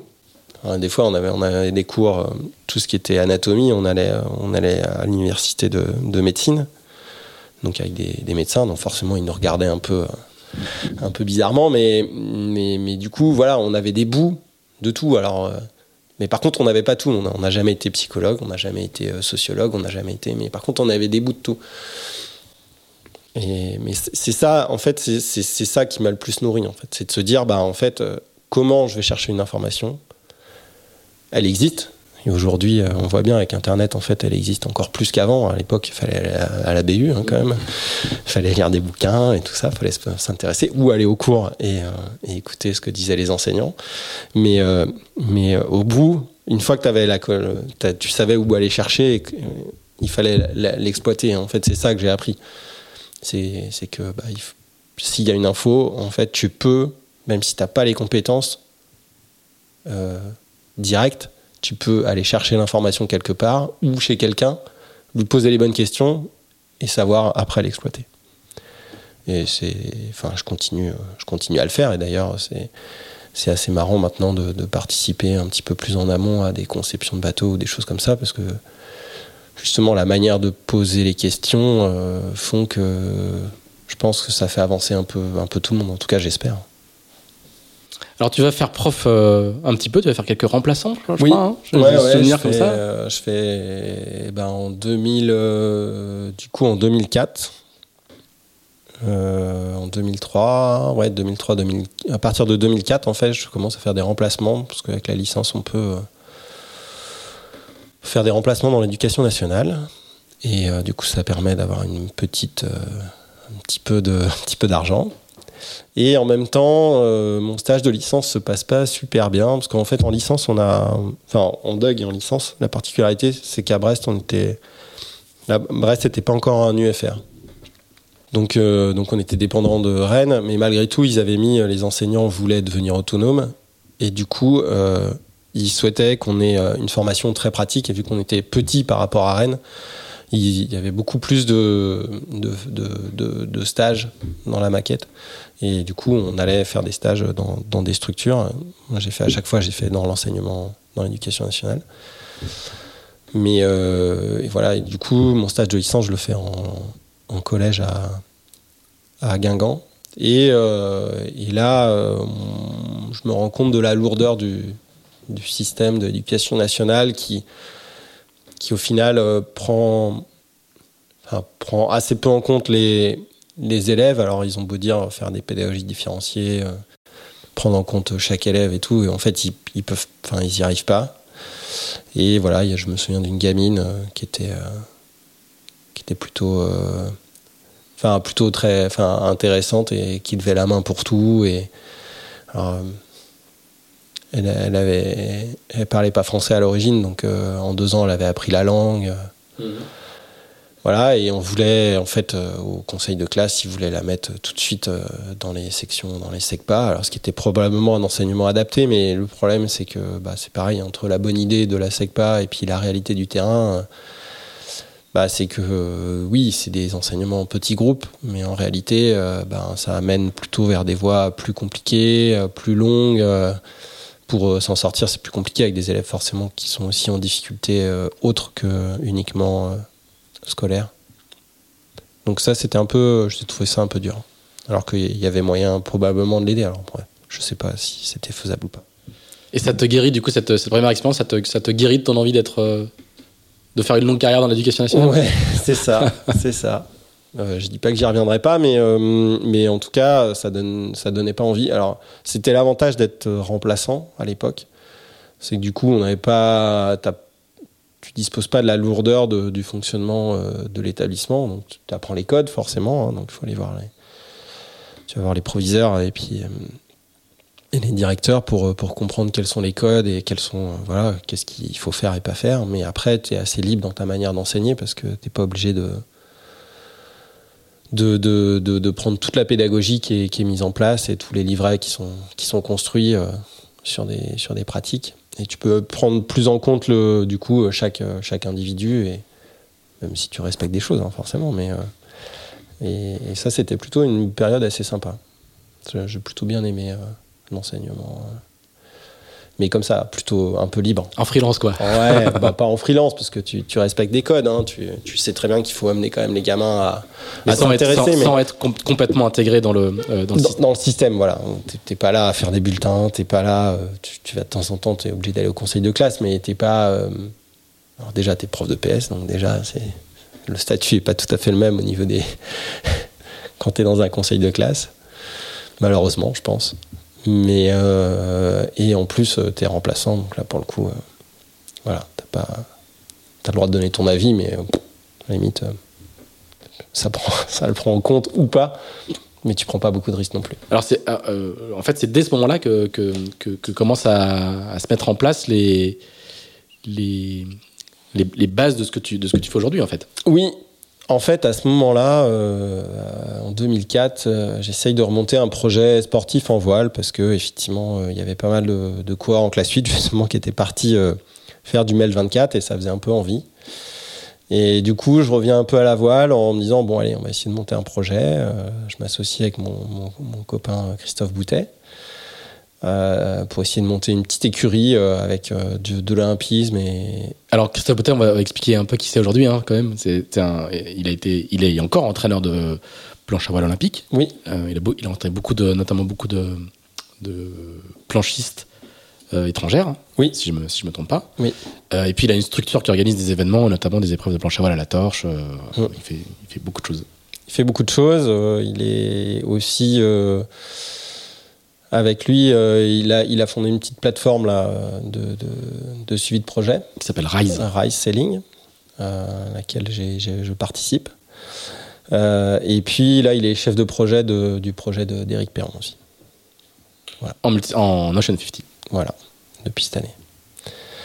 Et donc, euh, et donc avec mon pote Christophe, on se connaît depuis longtemps. On a fait de la planche à, justement à la Noringel euh, euh, pendant, pendant, pendant des années. Alors, Noriel, c'est une autre, plage de l'Armor Plage, encore un peu plus dans le, goulet. Quoi. Oui, voilà, bah, pile vraiment en face de la citadelle. Donc, euh, donc voilà, donc là, on, a, aussi profité des, des joies de, de cette petite plage euh, face, euh, face à la rade. Mm. Ça, c'était pareil, c'était sympa. Et donc, et donc oui, Christophe, on, on monte une petite structure en se disant, bon, on va, on va réussir à faire un truc, donc chercher des sous. Encore une fois, Michel Baudouin vient à notre aide. Il nous permet d'acheter euh, un Mesh 24. Euh, à côté de ça, je, prends, un prêt étudiant pour acheter un classe 8 parce que euh, on a été vice vice champion de France espoir, je crois, l'année d'avant. Et du coup, on rachète, je rachète ou deux ans avant, je rachète un, un classe 8 qu'on rénove. On va au championnat de France, au championnat d'Europe, au championnat de France. On doit faire quatrième ou cinquième cette année-là, et c'est l'année où Victor Lanier et Nicolas Pochet gagnent. Et, euh, euh, en parallèle, donc on essaye de faire un peu de match 24 et assez rapidement, en fait, on a la problématique de comment s'entraîner. Euh, donc au début, on se dit on va réussir à refaire, à reproduire le modèle qu'on a toujours reproduit, faire tout seul, se débrouiller et tout. Malgré tout, on avait une mauvaise expérience avec des Noël sur un championnat du monde justement en Espagne, junior à, Murcie en Espagne, en snipe où euh, tout le championnat on était arrêté pour différentes raisons et on avait fait des erreurs, hein. on avait changé de voile euh, au dernier moment. euh. Enfin, bref, on avait fait plein de plein de plein d'erreurs, plein d'erreurs techniques d'ailleurs, et dans la gestion du projet avec nos petits moyens, mais voilà, on avait changé beaucoup de choses alors que bon, on allait bien, donc il fallait pas se poser 10 000 questions. Et en fait, c'est en, voyant les photographies euh, à la fin du championnat, à la remise des prix, où il y avait toutes un tableau avec des photos, parce qu'à l'époque, euh, pareil, il n'y avait pas de. Tout allait pas sur Internet. Et du coup, là, on s'aperçoit que, bah, effectivement, on s'est planté euh, sur le réglage du bateau complètement. Et on voit les photos et ça, ça nous saute aux yeux. Et donc, du coup, assez rapidement, sur le Melge, on arrive à un peu la même conclusion que on, aurait souhaité réussir à faire la même chose que ce qu'on a toujours fait avec nos sensations, notre vécu, euh, notre petite expérience, euh, réussir à régler le mât, réussir à trouver la bonne quête et ainsi de suite. Et en fait, assez vite, on s'aperçoit qu'on est un peu tout seul dans notre coin, qu'on ne sait pas comment faire. Puis le niveau en Melge est assez, euh, est assez élevé. Oui, oui, oui. Classe tout de suite internationale Ouais. qui est, qui, qui est très, euh, qui est très haut de gamme. Quoi. Oui. Et puis, euh, enfin, dans ce parcours-là, il faut, rajouter une personne. Il y a, Laurent Allard, qui est un, voilier de, Lorient, qui est un copain, qui était installé en face de chez mes parents. Euh, et euh, du coup, il avait sa voilerie là. Et donc, le soir, pour les voiles de snipe notamment, vu qu'on n'avait pas de sous, même si Michel Baudouin nous prêtait des jeux de voile et tout, il y a un moment où il fallait qu'on fallait qu'on ait des voiles. Donc, euh, que ce soit des voiles d'entraînement ou autre. Donc, on s'était mis à fabriquer nos voiles. Donc, on est allé le voir. Il nous a expliqué comment on faisait des voiles, comment, euh, comment, comment coudre, comment euh, faire des renforts. voilà. Donc, on faisait la petite main en échange pour lui. On découpait des penons, on découpait des renforts, on lui filait la main parce qu'il était tout seul. Et, en échange, bah, il nous apprenait comment, comment faire nos voiles. Donc, souvent, on finissait. L'école le vendredi soir, c'était un peu le planning. Le vendredi soir, on se retrouvait avec mon pote, on allait faire un petit tour de. On récupérait Laurent à vers 18h ou 19h, on allait faire un, tour, un coup de sport, soit running, soit vélo. Si on arrivait avant la fermeture, euh, avant qu'il ferme, on, lui filait la main pour faire des penons, des machins, des trucs. Et puis on allait courir. Ouais, pardon. On allait courir, faire du sport, et après, après manger, on, retournait là-bas, et là, il nous apprenait. euh, il produisait ses voiles, bien sûr, mais il nous apprenait à faire nos voiles. Et du coup, euh, du coup bah, pour le Melge, on, était parti dans l'idée de, pareil, de, de, faire nos voiles euh, avec lui. Mais bah, c'est pas évident de tout cumuler, en fait, connaissance du bateau et tout. Et c'est là que je rencontre, je recroise Laurent Moisson, qui est à l'époque directeur du CNL, et il va quitter. Il va le quitter, CNL, c'est le Centre Nautique de Lorient, Voilà. qui est le, club, le, le gros club de Lorient. Alors que je, que je connaissais déjà parce que parce qu'en fait toutes les épreuves de classe 8 on les faisait avec les classes 8 du CNL qui étaient achetées en co-partenariat avec les lycées du coin. Et donc euh, pour l'été en fait on récupérait les classes 8, donc à l'époque c'était Corins, qu'on récupérait avec un autre copain, Gwendal, qui était lui euh, gestionnaire du projet, Gwendal Guégan, qui, gérait ça en fait au- auprès de Laurent justement. Et euh, là donc je recroise donc en, en 2004-2005, je recroise Laurent, il me dit qu'il s'en va et on commence à échanger sur le sujet et là, euh, et là bah, on dit bah mais en fait il faut monter une petite, euh, une petite structure où on peut accueillir les bateaux qui ne sont pas euh, dans les structures fédérales. Donc on passe quelques soirées à, écrire le projet, à, à réfléchir à comment ça peut se faire sur le territoire de Lorient. Donc on va présenter ça à l'aglo, on propose de louer la base des défis pendant un temps.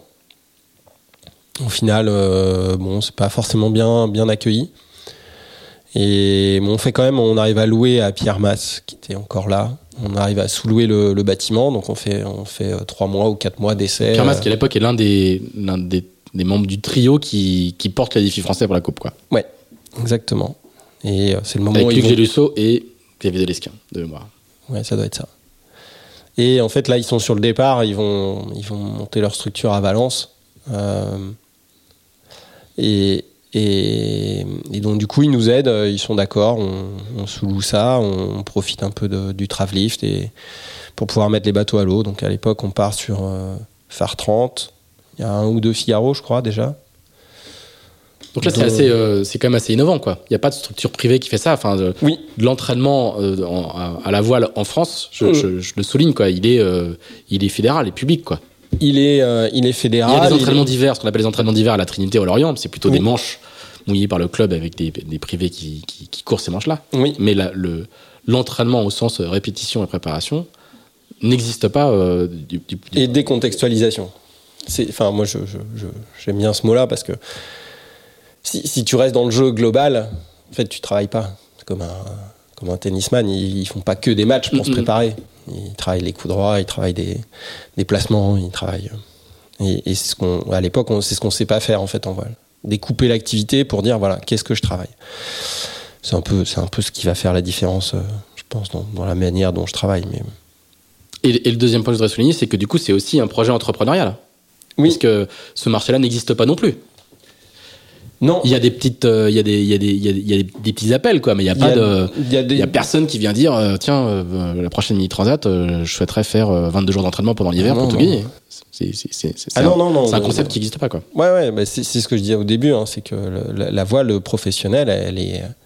Enfin, on est encore au tout début. Je pense qu'on est, on est loin de loin des- de- de- de- d'autres activités, très très loin au niveau structuration. Alors dans les grosses équipes, ça commence à être très structuré, mais on est encore très très loin de ce qui peut se faire euh, sur une équipe de cyclisme ou sur une équipe Là, de foot. d'aujourd'hui, hein. Ouais, ouais, d'aujourd'hui là, actuellement. Et là, à l'époque, il y avait rien.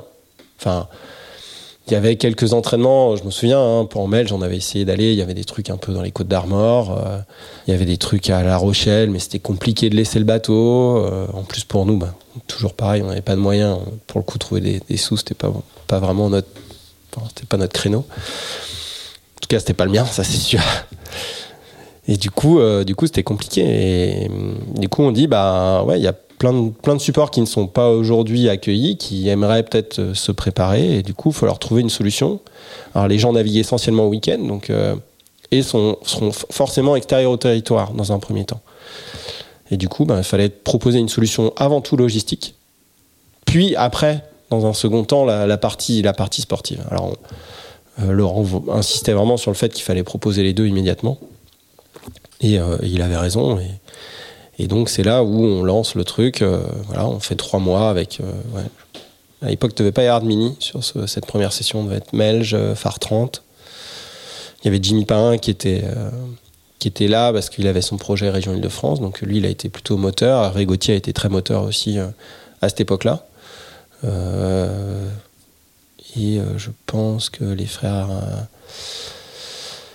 Enfin, Mathieu et Mathieu Richard et Pierre Laubertet étaient venus aussi euh, parce qu'on était bah, le seul lieu en fait où il y avait des choses euh, de, de, de proposer quoi.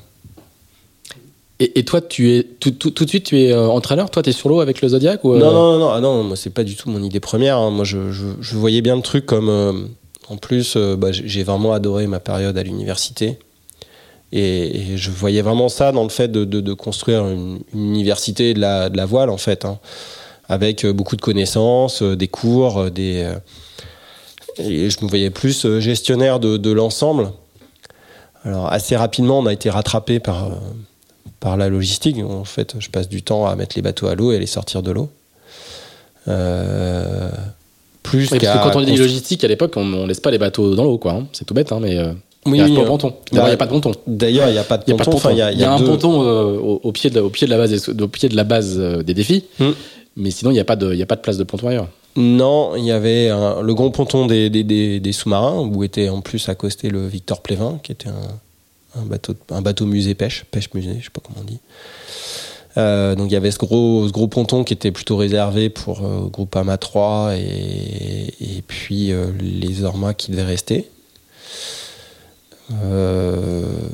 Et, et, et, et le ponton du défi, mais qui est pas du tout abrité, Hmm. qui est pas forcément adapté. Il n'y avait pas de grue, donc on faisait venir un camion grue ou le travelift du défi, mais qui s'en va au final.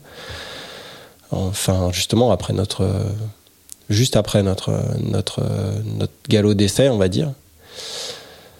On fait un bilan de tout ça, qu'on envoie à l'agglomération, euh, on va le présenter, euh, on va le défendre.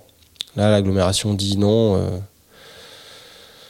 non, non, euh, nous, euh, c'est pas un projet, les petits bateaux, euh, non, ça marchera pas. Enfin, bon, voilà. Euh, ok. Bon, c'est facile avec le recul. Ils sont, ils sont pas très visionnaires, mais c'est facile de dire ça aujourd'hui, quoi. Oui, oui, oui, oui, oui. Ah non, mais je dis pas que ça allait Non, non, marcher. c'est moi qui dis. C'est Ah moi oui. qui dis. Ouais. Non, parce qu'on pourrait leur dire, bah, voilà, les gars, 20 ans après, euh, c'est bien vu. Mais oui. Mais bon, il fallait, euh, il fallait savoir. Fallait, fallait se projeter. Hein. Je pense que personne n'aurait dit que ça allait de- devenir ce que c'est là. hein. Même, même, je pense que, je pense qu'aujourd'hui, euh, aujourd'hui, on est quand même dans un phénomène assez, euh, assez extraordinaire hein, à Lorient. Enfin, c'est, c'est incroyable. Même moi, je, enfin, je, je l'aurais jamais imaginé que, que ce soit comme ça. Ce qui est, ce qui est génial. hein. Mais euh, Alors, ouais, du coup, ouais. à, à- à quel moment, euh, euh, parce que ça, ça va, ça va basculer avec l'arrivée des mini. C'est, là où, Oui. le, où le projet va quand même complètement décoller. Bah, en ça, fait, ça s'appelle déjà euh, Parce oui. que du coup, hein, vous, vous créez une société, en fait. alors hein. Il du y a- coup, il y a une- euh, ouais, toute Laurent- une partie entrepreneuriale qui est.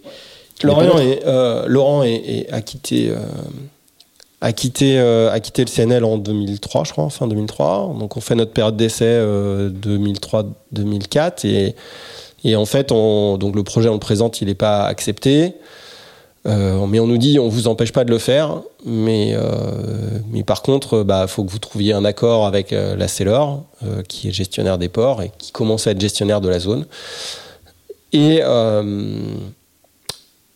et, et, et les militaires, parce qu'il y avait encore un problème d'accès au, territoire, parce que tout n'avait pas basculé. Il y a des grilles, il y a, avait des barrières. il y a des gardiens encore. voilà. La zone est encore gardée. Donc on peut pas traverser d'une zone à l'autre.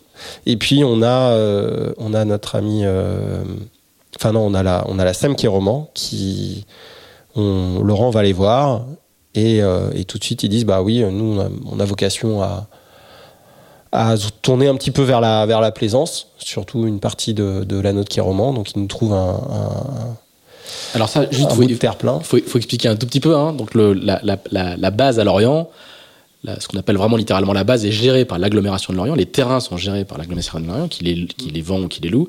Et ce que tu appelles la SEM qui roman, par contre, c'est les terrains qui sont, eux, sur le port de pêche et qui sont gérés par la Société d'économie mixte Du port. du port de pêche et non, et non par euh, l'agglo de Lorient. Sachant que, et, et par ailleurs, la Cellor, qui est encore un autre acteur, il faut bien comprendre, hein, euh, elle gère le- la, la partie euh, port de plaisance. Donc on a tous ces acteurs différents qui sont sur des terrains différents, avec des fonciers différents. Et vous, c'est les gens du port de pêche euh, qui est un peu, euh, qui tombe un peu en décrépitude à certains endroits, notamment toute la partie où il y a le, où il y a les, les- les restes de bunkers, euh, qui vous accueillent. qui nous accueillent, qui sont intéressés parce qu'à l'époque, il, bah, il y a les gens du voyage qui viennent squatter les terrains qui sont libres. Donc ils payent un gardiennage, ils payent des blocs de béton, enfin bon bref. Et du coup, ils sont intéressés, donc ils, ils nous permettent de louer le premier bâtiment et le premier terre-plein. Il y par, chance, euh, ah non, il y avait un, fil électrique quand même à enterrer pour pouvoir euh, circuler et aller vers la base et mettre à l'eau. Enfin bon.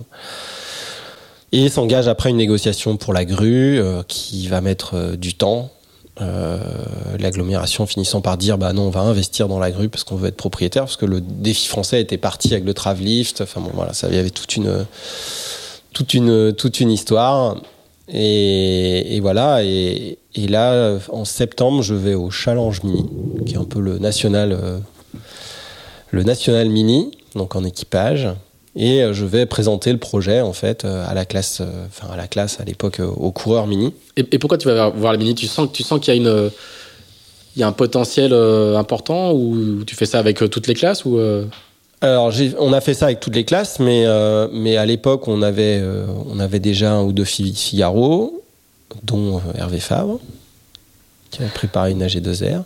qui est aujourd'hui le président d'OC Sport Il y avait, euh, on avait déjà les phares 30, on avait déjà euh, un peu de Melge. Euh, donc une des classes qui nous intéressait, c'était la classe mini. Et on espérait pouvoir capter aussi, à l'époque, donc la suite était en fin de vie, et du coup on passait sur les J80. C'était le début du, du J80. Donc donc c'était une, une, une des options aussi. Euh, mais ça, c'était plus par intermédiaire du, du Centre nautique de Lorient qu'on espérait euh, pouvoir euh, créer une dynamique là-dessus. Donc on, donc on va voir chacune des classes, euh, voilà, on fait des présentations en disant bah si c'est peut-être intéressant. Et là il y a C'est de la prospection commerciale quoi, hein, Ouais, développement ouais, commercial. ouais, ouais, ouais. Je me souviens de la première soirée, c'était avec Olivier Abraham qui me dit non mais en mini on ne s'entraîne pas, on navigue pour nous. Voilà. Il y a eu quelques discussions assez, assez marrantes. hein. En plus, je suis pas un grand commercial. euh, Preuve en est mes activités sur les réseaux sociaux. Et puis, euh, bah, il y a, euh, y a quelques, quelques personnes qui disent Ah, si, ça pourrait être bien. Et du coup, ben, il y, a, y a qui? Il y a Thomas Bonnier, je pense. Il y a Mathieu Kessler, Peter Lorenzens. Et, euh, et Monsieur Pierre Evlotro. Moi, c'est en- moi, j'arrive en- je, te, je te rencontre au salon et j'arrive en janvier Oui, 2005. t'arrives en janvier. Mais au final, euh, tu fais pas l'automne, mais assez rapidement, euh, je te vois au salon et, et là, tu me dis que t'as as un bateau qui arrive en janvier. Exactement. Tu fais quand même partie de, des, des, des, des premiers, quoi, à ce moment-là. Et c'est comme ça, et au final, le, voilà, le, le gros de la clientèle, euh, donc on propose de venir essayer, donc après le change mini, hein, passer l'automne, euh, voilà, on n'a rien, hein, le terre-plein, il n'est pas, il est pas prêt encore, euh, on n'a pas les grues, on n'a pas de salle, voilà. Puis on est dans un no man's land quoi. Enfin, je veux dire, c'est Ah oui, on oui. vous a filé un ancien entrepôt frigorifique qui est vide, qui est humide. euh, Il y a ce, ce- ce mur de bunker euh, incroyable qui, qui donne une ambiance euh, particulière, quoi. Mm. Et vous allez installer, du coup, je te, je te fais le récit, hein, et vous allez installer, du coup, euh, en, en deux ou trois week-ends, euh, des box avec des palissades. euh, quelques semaines plus tard, il y a euh, du- des, des, des camions qui viennent mettre du gravier pour le, pour le, pour le terre-plein, et le truc s'organise, euh, le truc s'organise comme ça, quoi. Ouais. Ouais, ouais, ça. Ben ouais, on. N'était pas complètement prêt à l'automne en fait, hein. c'était un peu l'arrache. Et puis on savait pas trop où ça allait aller. hein. Je pense que Laurent avait une meilleure vision que moi encore. euh, Je, je mets toujours un petit peu de temps dans mes, dans mes réflexions. Ça, je voyais un peu. où- Enfin, moi j'avais une vision vraiment plus, beaucoup plus lointaine euh, de, de ce à quoi on voulait arriver, mais. Mais, dans, le court terme, je pense qu'il était, était beaucoup plus précis et il avait une meilleure vision. Et là, par contre, là, tu deviens entraîneur. Enfin, je veux dire, tu es sur le Zodiac avec nous. Tu nous fais faire des exercices Pas encore vraiment, en fait. euh, Bah, du- en tout cas, du point de vue du, du client Oui. et du navigant, c'est toi qui nous dis euh, voilà comment ça va se découper la séance. euh, En fait, euh, ce qui se passe, c'est que c'est que au départ, euh, donc, euh, je, me fais vite rattraper quand même par la logistique. Il faut mettre à l'eau, sortir de l'eau. euh, on n'a pas la grue, donc on n'est pas autonome sur nos horaires. Enfin, c'est un peu une période où, où ça a été un peu compliqué. Moi, pour pour compenser entre euh, le projet Melge et le lancement de la boîte, qui est quand même, euh, enfin, au départ, t'as pas de sous.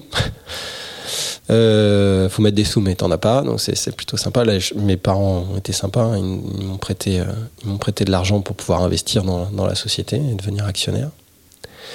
Et, et du coup, je fais des, je continue à faire des, à faire des remplacements en fait pour pour avoir une petite entrée d'argent et, et voilà. Donc, euh, donc c'est une période où c'est assez intense. Et euh, non, l'idée, l'idée à l'époque, c'est, c'est pas forcément d'aller sur l'eau. C'est juste que les gens que je trouve euh, à l'époque, on- on n'a pas forcément beaucoup de moyens pour euh, payer les entraîneurs. Il n'y a pas grand monde à savoir le faire.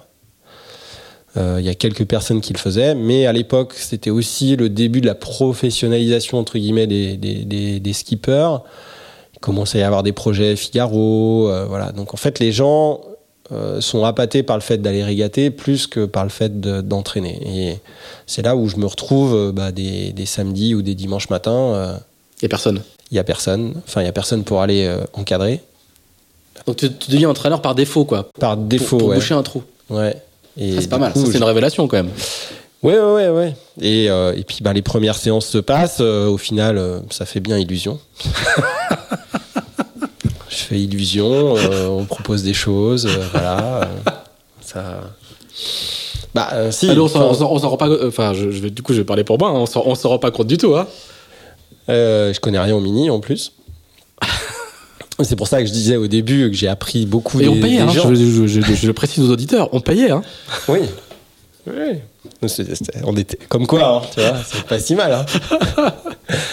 Et, euh, et, en fait, euh, ouais, ouais, je vais, je vais, je vais sur l'eau un peu par, par défaut. Et, et au final, la méthodologie est très différente de ce qui peut se faire.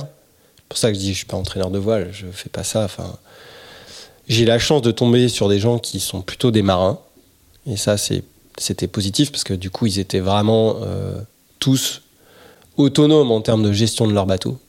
J'ai, j'ai- enfin, c'était pas. Mais enfin, franchement, euh, le, le niveau était d'utilisation des bateaux était quand même assez bon. On- était plusieurs de mémoire, on était plusieurs à, déjà avoir fait la, La mini. Ce qui, ce qui nous donnait des discussions sur le mode écoute, t'es gentil, nous on a déjà traversé l'Atlantique, tu vas pas nous expliquer comment est-ce qu'on envoie un Jenaker, quoi. Et, et puis effectivement, on mais on est au large, c'est pas la peine de s'énerver comme ça, on est au large, quoi. Tu te dis, mais si, si, c'est comme ça qu'il faut faire. Mais ça n'a pas duré Ouais. longtemps. Non, Ça- ça- ça- assez, assez vite, quand même, tu. tu tu, tu- c'est pas que tu prends le dessus, mais assez vite, on comprend qu'en fait, effectivement, tu as quand même des idées et que ta logique de performance, elle est, elle, elle est bonne. Et donc, assez vite, on a, puis on est, on est assez âgé, en fait. On a déjà tous euh, euh, une, une- une trentaine ou une, pour certains une quarantaine d'années. Une quarantaine, ouais. Pas, tu sais, tu t'entraînes pas des juniors, quoi. Non, non, non, bah c'était, c'était le, c'était le public euh, mini de, de, de, de l'époque en fait. Je pense qu'on était sur la, était vraiment sur le cœur de. Et alors, du coup, comment, comment cible. t'as- t'as- en fait, tu, tu, tu inventes ta méthodologie à, à cette époque-là? Bah, j'invente, euh, j'invente parce que déjà je, je vois bien que j'ai beaucoup de choses à apprendre, euh, que euh, que j'essaye de répliquer un petit peu ce que moi j'ai appris euh, en naviguant sur différents supports, euh, en autonomie, en auto. J'ai j'ai perdu le mot. Et, et, et du coup, euh, du coup, euh, En bien sûr. En autodidacte exactement, ce qu'on a pu apprendre avec, euh, avec les copains à naviguer tous les étés là.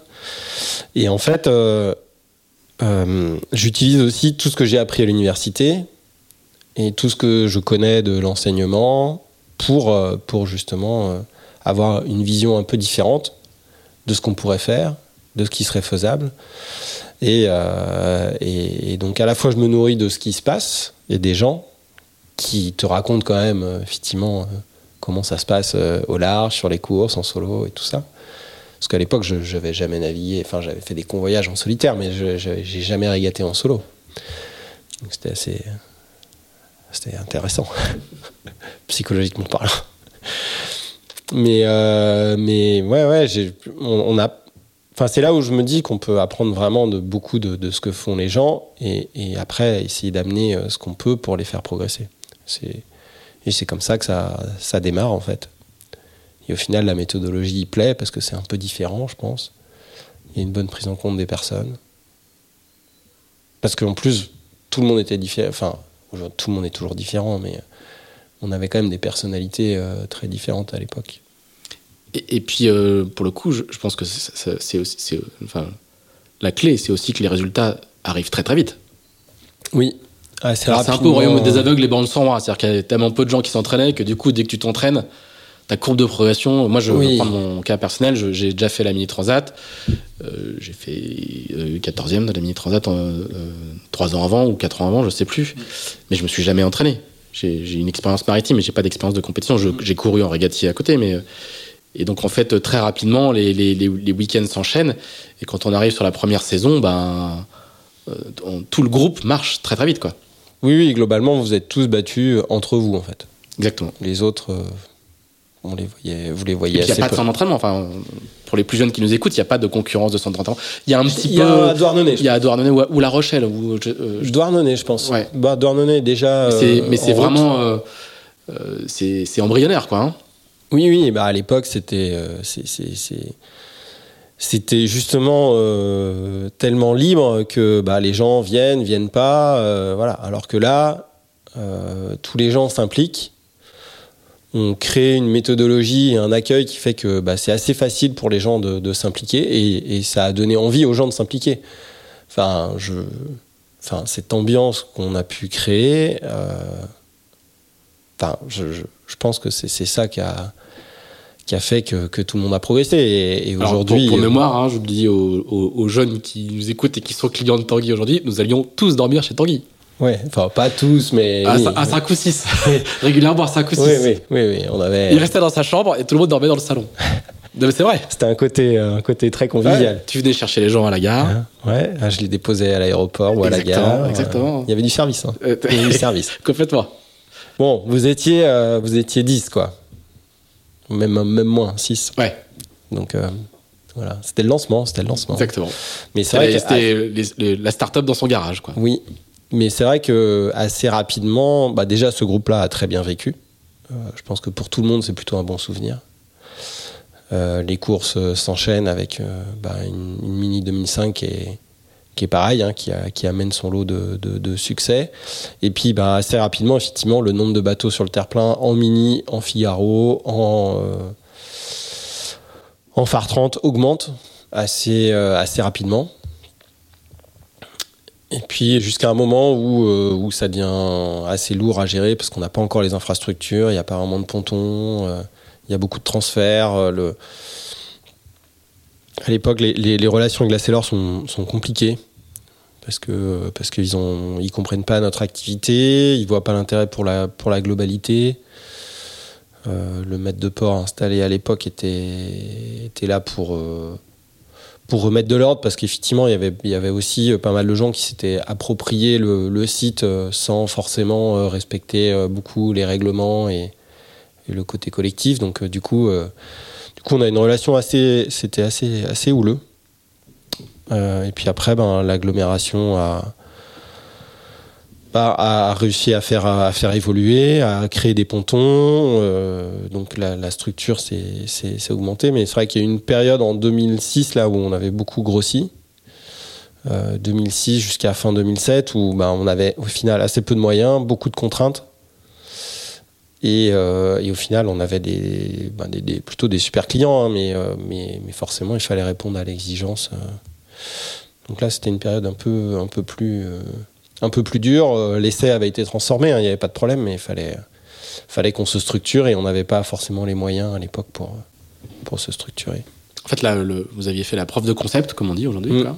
Euh, Il y avait le marché, il y avait les clients, euh, mais vous arriviez, vous n'aviez pas les moyens de, de- de suivre le rythme de, de- cette croissance-là, quoi. Exactement. Et on avait en face des gens qui ne voyaient pas encore le, Hmm. Le, le- Le potentiel. le potentiel et euh, l'intérêt pour. euh, ils, ils voyaient l'intérêt pour les gros. Enfin, ils voyaient pas l'intérêt de- d'avoir des petits bateaux et parce que parce que ils, ils visaient les gros, ce qui est ce qui est compréhensible. hein. Mais euh, mais au final, bah, on s'aperçoit qu'aujourd'hui, euh, ce qu'on essayait de leur expliquer déjà à l'époque, hein, mais que d'avoir les petits, bah, les petits deviendront probablement certains gros. Et c'est le cas aujourd'hui. Alors maintenant, on le sait, mais à l'époque, personne n'avait encore, personne n'était passé d'un support à l'autre, personne, il n'y avait pas ce, ce- le, le- le chaînage qu'il y a euh, aujourd'hui et qui, qui fait que, que- qu'un Thomas Ruyant arrive en mini, passe en classe 40 et finit en IMO, enfin finit, continue en IMOCA. Euh, Pas, il n'est pas fini. Euh, ou une Clarisse Crémer. Enfin, on va, on va, on va revenir sur, sur, sur, sur ces profils-là. Alors, Toi, à l'époque, donc tu, tu, tu fais ce métier-là et tu l'inventes en fait en même temps, en, en même temps que, tu, que, vous, que vous détectez ce marché que, et, que, et que tu le pratiques. À partir de quel moment tu vas justement euh, sortir de cette spécialité de, de- qui est encore la tienne aujourd'hui, de- de- d'entra- d'entraîner les mini, d'être- le, le coach des ministres, pour aller vers d'autres supports et, et- et te diversifier. Ben, c'est ça, c'est fin 2006, euh, début, euh, début 2007, où, où déjà euh, il y a Xavier David, qui est manager du projet Roxy, qui voit un petit peu ce qui... Ah non, c'est pas Sam Davies. C'est Anne Liardet. d'abord, puis euh, qui bascule avec, euh, avec Sam. Mais du coup, euh, on commence à, je commence à travailler avec Anne. Xavier me fait venir sur ce projet-là. On commence à travailler, à regarder. Il voyait bien ce qui se passait. Je pense qu'il avait une bonne vision de ce qui se passait, justement en voyant les mini, euh, l'activité, ce qu'on avait pu développer. Je pense qu'il a, pour le coup, il- je pense qu'il avait il a bien vu ce qui était en train de se faire. Ça devient vite visible, hein, en termes de volume. Oui, oui. Il y a très vite une quinzaine de bateaux dans le port, il y a très vite, euh, euh, on sort, euh, ça, ça- ça navigue tous les week-ends, ça commence à naviguer en semaine. Mm. Commence à naviguer en semaine. Ouais, c'est le début. C'est le tout début, mais, mais euh, c'est une activité qui commence à être visible. Et, euh, et donc, j'ai la chance de pouvoir commencer à naviguer en IMOCA comme ça. Et puis, et c'est là que, que un peu ça bascule avec les discussions avec, avec Anne à l'époque. Puis, euh, puis les discussions avec. euh, c'est le début de la classe 40 aussi pour, pour ce rhum-là, en fait. Donc, j'ai quelques clients euh, qui sont intéressés pour venir en 40 pieds, qui étaient des clients mini à l'origine. Et, là, tu vois, le transfert commence à se faire à ce moment-là, en fait. Et l'arrivée du, du classe 40, en fait, euh, se fait que, bah, effectivement, il faut, il faut, il passer du temps, plus de temps sur l'eau, parce que c'est des bateaux plus gros. Donc, euh, du coup, il faut, il y a une mise au point, parce que c'est des bateaux tout neufs. Les, structures en produira un sacré paquet, d'ailleurs, de, de première version de, Pogo, là. Pogo 40.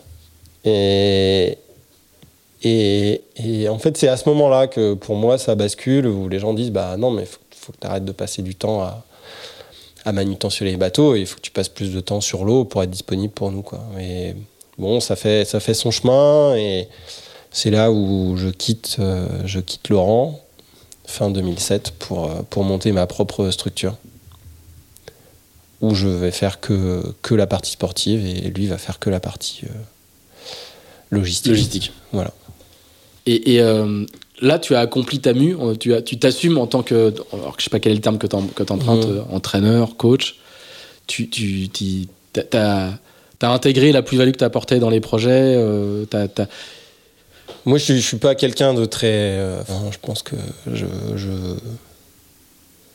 je, enfin, je, je m'impose assez peu auprès des gens. Enfin, je pense que je, je suis un peu timide quand même, Mm. malgré tout. Donc, c'est pas, pas. Je, je, je non, mais vois- de je trois, vois- ans, trois ans avant, tu disais non, moi, ma vocation, elle n'est pas d'entraîner, elle n'est pas de passer Oui. des heures sur, euh, sur le ZOD. Là, de fait, c'est, ce qui t'arrive. Donc, tu as quand même. euh, Bah, déjà, euh, déjà, il y, a- il y a un côté sympa hein, que je vois hein, assez rapidement, c'est que c'est que n'ayant jamais réussi à faire de, de projets euh, et financer des projets, là, j'arrive à naviguer sur des projets euh, et, à, et à naviguer sur des bateaux sur lesquels je j'aurais jamais été. Donc euh, ça, déjà rien que ça, euh, c'est génial en fait. Euh, enfin, quand tu vas naviguer euh, en IMOCA la première fois, que tu connais rien au support et qu'on te demande comment faire, euh, bah, tu, tu vois, ton outil bah fait et puis je, je verrai. Donc c'était assez. surtout cacher, cacher son expérience. Ouais. Ah, Faire illusion, faire illusion. Depuis le début, je t'ai dit, il faut faire illusion.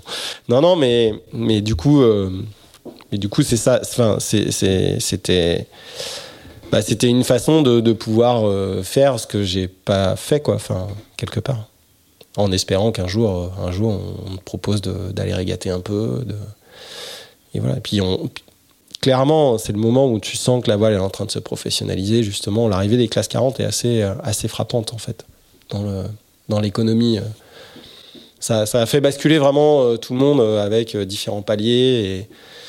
Et je trouve que c'est un moment où ça, où ça bascule fort, là, où les grosses courses sont aussi accessibles à des petits budgets. Et, et ça, ça, fait, ça projette les gens beaucoup plus. Alors que l'IMOCA reste encore un peu. euh, en 2007, c'est enfin, une grosse année hein, pour, le, pour le Vendée. Vendée de, enfin, 2007-2008. Euh, 2008-2009. 2008-2009. 2008-2009. C'est une grosse année, mais, mais, mais ça reste quand même un peu confidentiel. Enfin, c'est réservé à quelques. À quelques oui, c'est l'élite. C'est l'élite, c'est que des gens que tu connais déjà, enfin que tu connais, qui ont déjà un nom. Il y a assez peu d'inconnus. Et pour toi, pour toi le, justement, d'embarquer de, avec Sam Davis sur ce, sur ce Vendée-là, mm. c'est une, une, une, étape importante, quoi. C'est un, un, changement de. Ah ben oui, oui. Ça légitime en fait ce, ce métier que tu es en train d'inventer. Oui.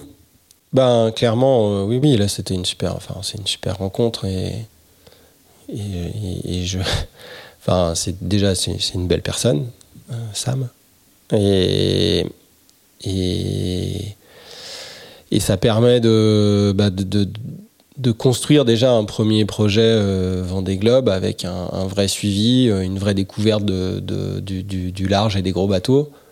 Et au final, on, ce qui est génial, c'est qu'à ce moment-là, en fait, on, je, pense, il faudrait discuter avec elle, mais je pense qu'on s'auto-construit quelque part.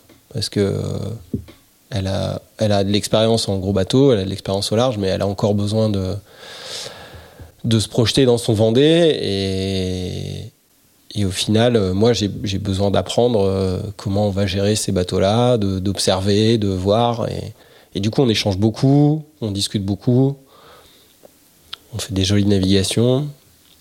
Et c'est ouais, un moment où, où clairement ça bascule en disant bah ouais en fait, euh, c'est cool parce qu'on arrive vraiment à construire quelque chose quoi. Est-ce que c'est à partir de ce moment-là que, d'autres viennent te chercher? Tu vas travailler avec euh, Gitana, tu vas travailler, enfin tu vas, tu vas commencer à faire plein plein de choses. Est-ce que c'est est-ce que c'est un point de bascule qui fait qu'on vient te chercher en dehors de l'Orient et euh, en dehors de, de, du cercle des anciens ministres ou passer aux classes 40 ben oui, enfin clairement euh, le, le, fait de travailler avec euh, avec Sam, c'est là où, où j'ai accès à, à Dicafari. Euh, c'est là où je rencontre Miranda, Méron aussi, qui elle va faire des projets après, parce que vous avez fait un tour des îles britanniques en équipage sur ce bateau-là. Et du coup, bah, du coup c'est plutôt c'est une période où, euh, j'ai la chance, euh, je, profite du rayonnement de, Sam et de son aura pour. Euh, au final, les gens, les gens m'appellent. Ah bah oui, j'ai discuté avec Sam. A priori, c'est toi qu'il faut voir.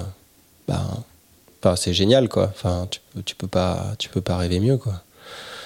Pas besoin de faire de pub.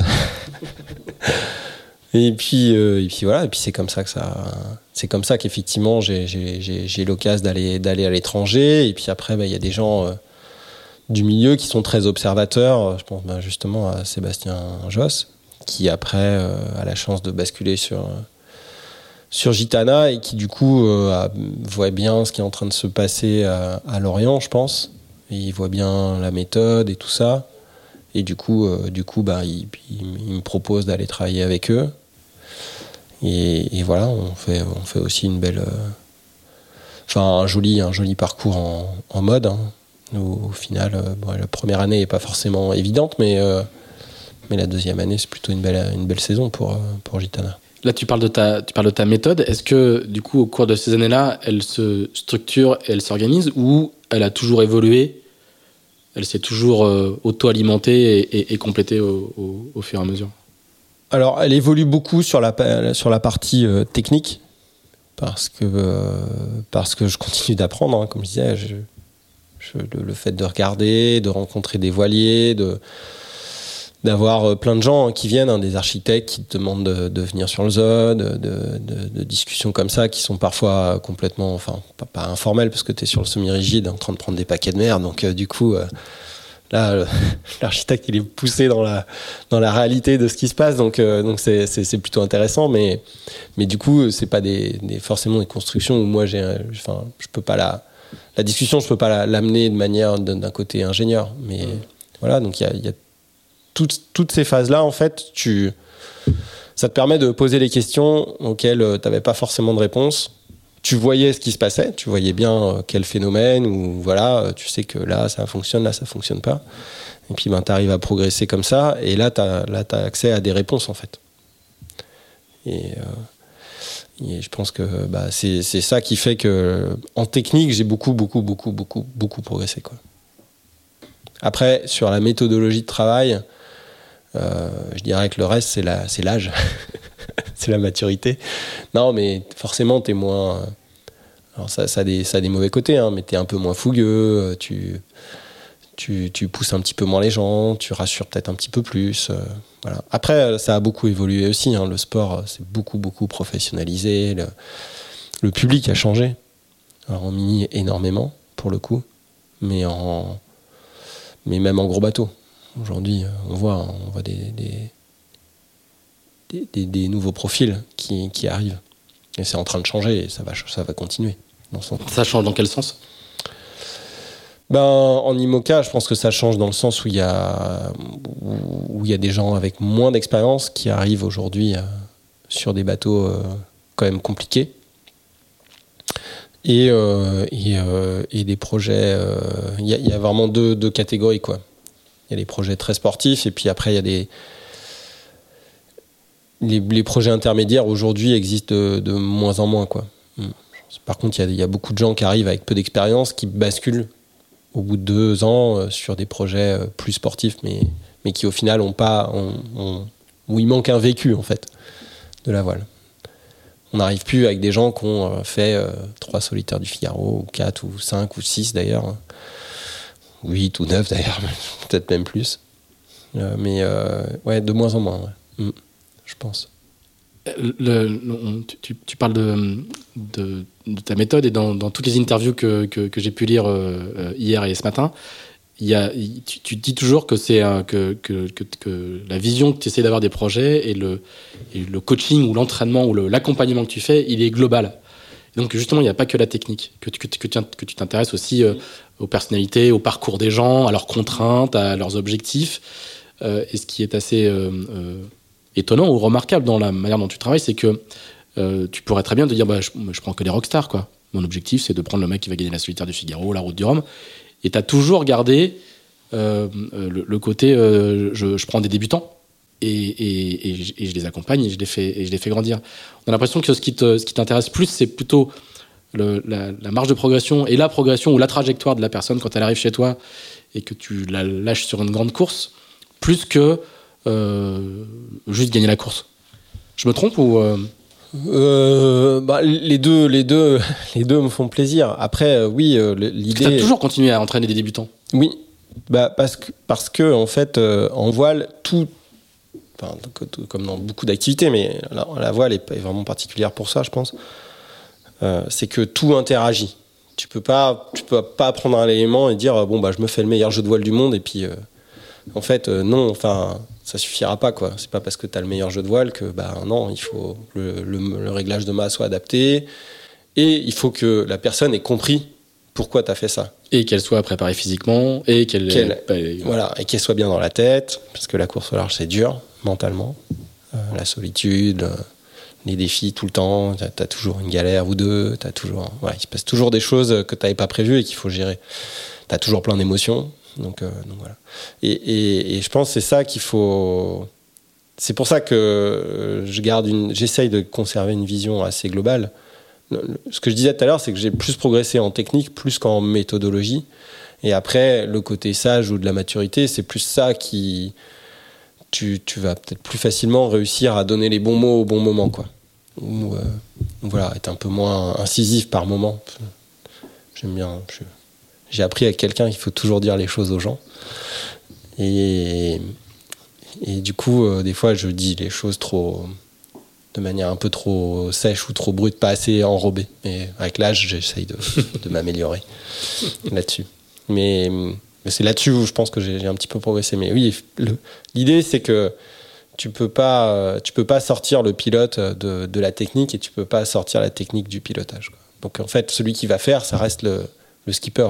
Donc, donc ce qu'il faut, c'est que lui ait intégré ces éléments pour pouvoir le, mieux l'utiliser. Maintenant, comment est-ce que tu fais pour que cette personne-là comprenne?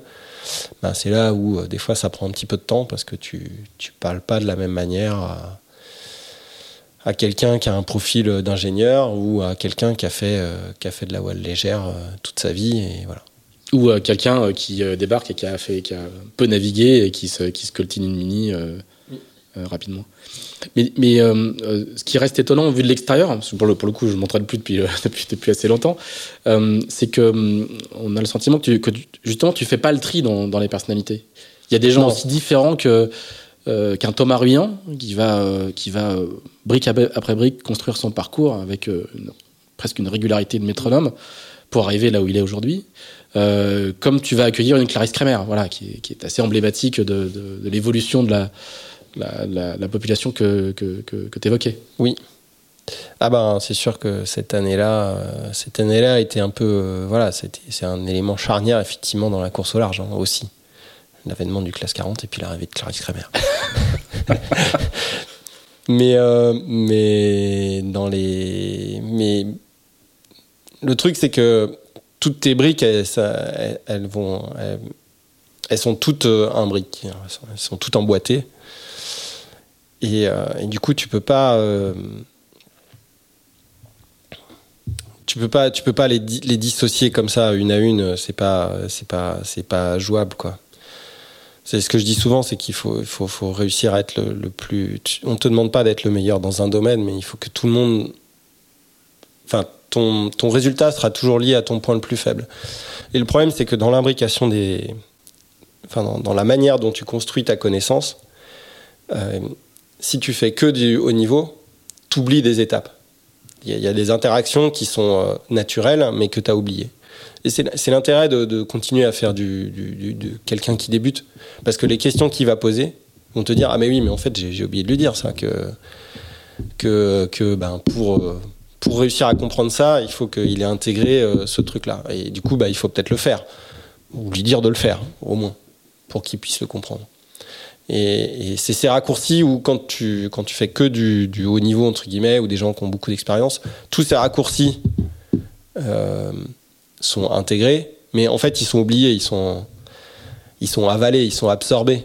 Sauf que des fois, c'est la capacité à pouvoir dire attention, la base, c'est peut-être ça quand même reviens là-dessus. Parce que bah, c'est comme ça peut-être que tu vas, tu vas, tu vas recomprendre pourquoi, pourquoi on fait ça comme ça. Et je, le dis souvent aussi euh, bah, aux ministres, enfin même à tout le monde. Bien sûr, hein, je, peux donner les tuning guides de ma de, beaucoup de bateaux euh, comme ça. J'en ai plein, j'en ai des dizaines. J'ai des dizaines de, de, dessins de voile, de photos. De... En fait, tu peux donner toute l'info que tu veux à partir du moment où les gens l'auront pas vécu, ou l'auront pas construit, ou n'auront pas ressenti les choses, ben ça, ça marchera pas quoi. Alors c'est là où c'est compliqué, c'est qu'il y en a qui ont besoin de voir les chiffres pour, euh, pour comprendre, et puis il y a des gens qui vont être plus à la sensation, ou, qui vont avoir besoin de vivre, de vivre les choses. Et ça, ben, du coup, tu peux juste leur en parler, mais il y a un moment, tu peux aider à mettre en place, mais, mais ça prendra plus ou moins de temps, en fait, suivant l'individu. Pourquoi tu disais que, que, que l'arrivée de Clarisse Kremer, c'était une date marquante dans, ah. dans l'histoire de la, la course? On va rappeler, hein, elle, est, elle est arrivée à Lorient, tu l'as entraînée et euh, elle a connu une carrière euh, très rapide et assez oui. météorique, mais et, surtout euh, pour le coup, une bonne partie de ta revue de presse et de tes retombées presse sont liées au fait qu'elle a toujours mis en avant le, le, le, fait qu'elle avait travaillé avec toi. Hum. Oui, oui, oui. Ben, bah, en fait, en fait, je connaissais bien. Enfin, j'avais eu Tanguy surtout avant.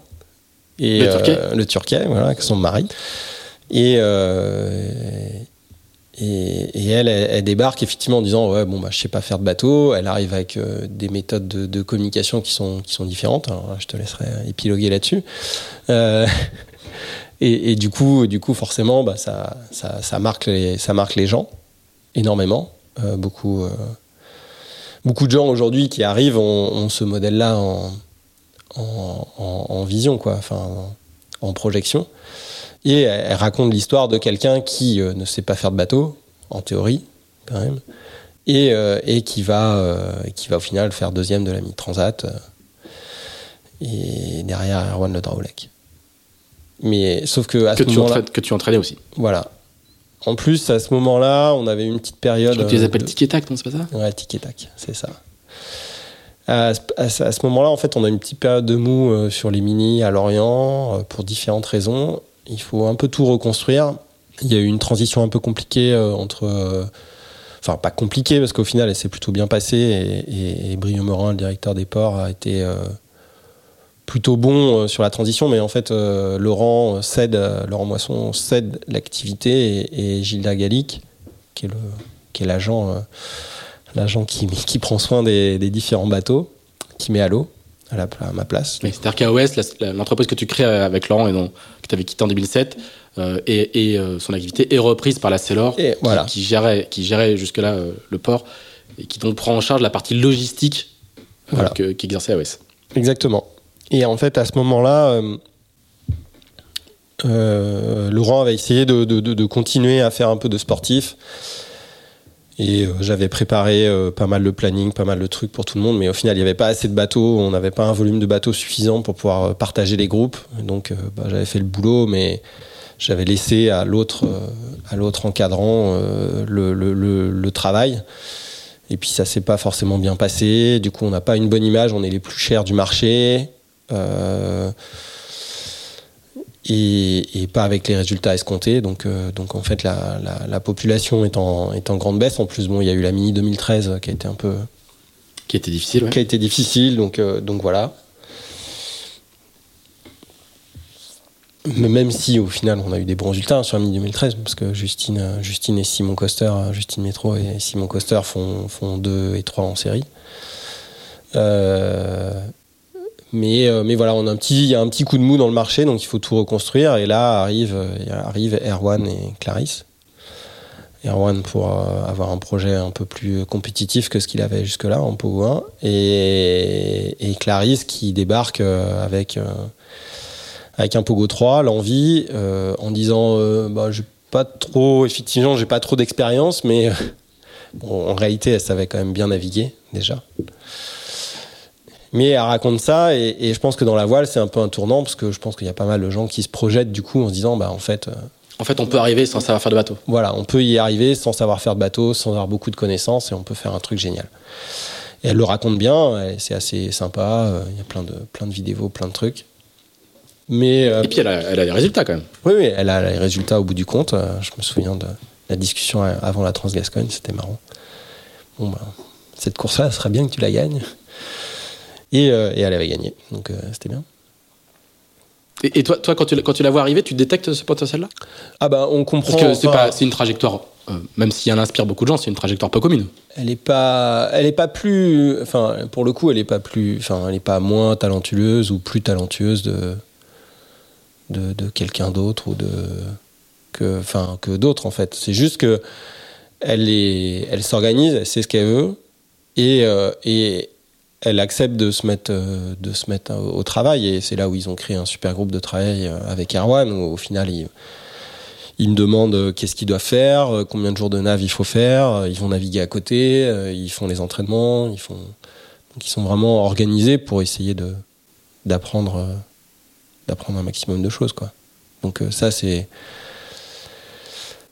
c'est ce qu'oublie, enfin c'est ce qu'elle raconte pas dans son histoire en fait, c'est l'implication qu'elle met en réalité à, travailler et, à apprendre et que bon déjà elle avait, elle avait quand même malgré tout un vécu en voile, elle avait fait les decks plusieurs fois avec euh, Christian Pontieux qui est quand même une, une, pointure dans le, dans le domaine et, euh, et et en fait, ouais, elle y met, elle met une méthodologie euh, bon, très, très carrée. Hein, c'est pas. C'est une tête bien faite. Hein. Et avec Arwan, en fait, il se structure pour, euh, bah, pour, euh, pour avancer. Et, voilà, et ça, a fait qu'ils ont, qu'ils font, font un et deux. Mais, mais par contre, ça, ça, ça a démocratisé le côté, le côté mini accessible pour tout le monde. Et, bon. et je pense que cet effet-là, après, est décuplé par par euh, sur, sur les autres supports aussi, mais par aussi euh, ben voilà, la pandémie qui a eu lieu. Enfin, il y, a pas, y a pas mal de choses qui font que la voile aujourd'hui est plutôt très, très porteuse. Tu, on, on, a, on, a parlé de beaucoup de mini, mais tu, aujourd'hui, dans ton activité, le, les, les, mini représentent quel, quel pourcentage? Ça reste la base, quoi. Ça reste n'oublie jamais d'où tu viens. Et, euh, Ouais, euh, oui, oui, bah ça reste. De toute façon, aujourd'hui, c'est le plus gros, c'est le plus gros volume. Enfin, on le voit là sur les courses. Les gens sont obligés d'aller en Méditerranée pour réussir à se qualifier. Enfin, il y a un nombre de bateaux de dingue. Il y a des listes d'attente à en plus finir. Voilà. Après, Non, non, ça reste un volume quand même assez. En termes de jours sur l'eau, c'est un gros, gros volume. C'est un gros, gros volume. Après, euh, après je peux pas faire que du mini. Il y, a, des gens qui disent, euh, justement, c'est c'est un peu le débat avec, euh, avec Lorient, comment il faut se structurer, mais tu peux pas faire que du mini et tu peux pas non plus euh, ne pas passer de temps avec les gens. Tu vois, tu peux pas faire pas dire bah il y a beaucoup de monde donc euh, bah, on propose des entraînements à droite à gauche. Non, il faut structurer les choses. Il y a une période pour apprendre, il y a une période pour, euh, il faut des pauses dans l'apprentissage. Enfin, tout ça, les, c'est pas simplement d'aller sur l'eau. Il faut avoir des objectifs. Tu, tu commences pas par faire de la Formule 1 si. Enfin voilà, il y a, un peu de structuration et c'est là où euh, aujourd'hui, ben oui, je fais encore beaucoup de mini, mais mais je dépasse, on peut pas dépasser un certain volume non plus. Donc euh, et puis moi je fais pas ça pour, euh, je fais pas ça pour l'argent en soi quoi. Je fais ça parce que parce que ça me plaît et puis qu'il y a des gens super et qu'il y a des nouvelles personnes et que que ça me permet de garder un, un œil sur ce qui se fait et puis surtout il y a il y a beaucoup de générations de bateaux, il y a beaucoup, beaucoup d'évolutions encore techniques. Il y a beaucoup de voiles, il y a beaucoup de. Donc il, se passe plein de choses. Et puis c'est le, le vivier, enfin tu, tu l'as vécu euh, de manière très concrète, c'est le vivier de gens qui derrière vont aller faire du Figaro, du Classe 40, de l'IMOCA. Il y a quand même euh, même chose quand euh, j'ai préparé ma petite fiche ce, ce matin, il y a quand même plusieurs concurrents du Vendée Globe, j'ai, pas le chiffre, tu l'as peut-être, de gens que, qui sont arrivés à Lorient et qui ont frappé à ta porte quoi. Ouais, Jean-Carlo, Péloté, Thomas Rubin dont on a parlé, euh, Oui, ils sont assez nombreux. Ah bah ils sont, enfin vous êtes nombreux d'ailleurs, je pense, euh, à, à être venus à Lorient euh, au départ pour un projet mini et, euh, et à être restés. Alors certains ont fait d'autres choses et euh, certains ont continué euh, dans la partie technique des voiliers aussi et certains ont continué et ont réussi à, à passer de, de projet en projet et aujourd'hui sont rendus sur des sur des beaux bateaux. Donc euh, Et souvent, du coup, tu les as aussi accompagnés. Enfin, je veux dire, tu, tu- Ouais, tu- ouais, j'ai souvent, je suis souvent resté assez longtemps avec les, avec les différents coureurs que j'ai eus. Euh, je les ai souvent accompagnés, ouais, pendant assez longtemps. ouais. Euh, une, une partie de ton travail aussi, euh, ce qui se sait peut-être un petit peu moins, c'est que c'est pour ça que je posais la question de savoir comment est-ce qu'on pouvait te définir, si euh, si coach, si t'étais si ça accompagnateur, si c'était entraîneur. C'est que tu fais, il y a toute une partie de, de- du boulot que tu fais autour de la météo, sans être un routeur non plus. Donc euh, Oui, oui, c'est là où on est dans le dans la dans l'approche globale. Oui. Bah, c'est sûr que j'ai toujours euh, assez rapidement en fait, euh, je me suis aperçu que que dans, dans, dans la manière de, naviguer ou la manière dont les gens naviguent, euh, ils prenaient pas forcément les bonnes informations des, des, routeurs. Euh, C'était ils oubliaient un peu leur, le- leur niveau de jeu. Ce que je disais tout à l'heure, c'est que ton, projet, il, va- rester limité à ton point le plus faible. Alors souvent, c'est le, financier, mais ça peut être aussi euh, d'autres facteurs euh, sur la connaissance de l'électronique, la connaissance du pilote, euh, sur la connaissance d'une voile ou deux. voilà, très bon au pré-VMG, très bon au portant VMG, mais toutes les allures intermédiaires, ben, je sais pas faire.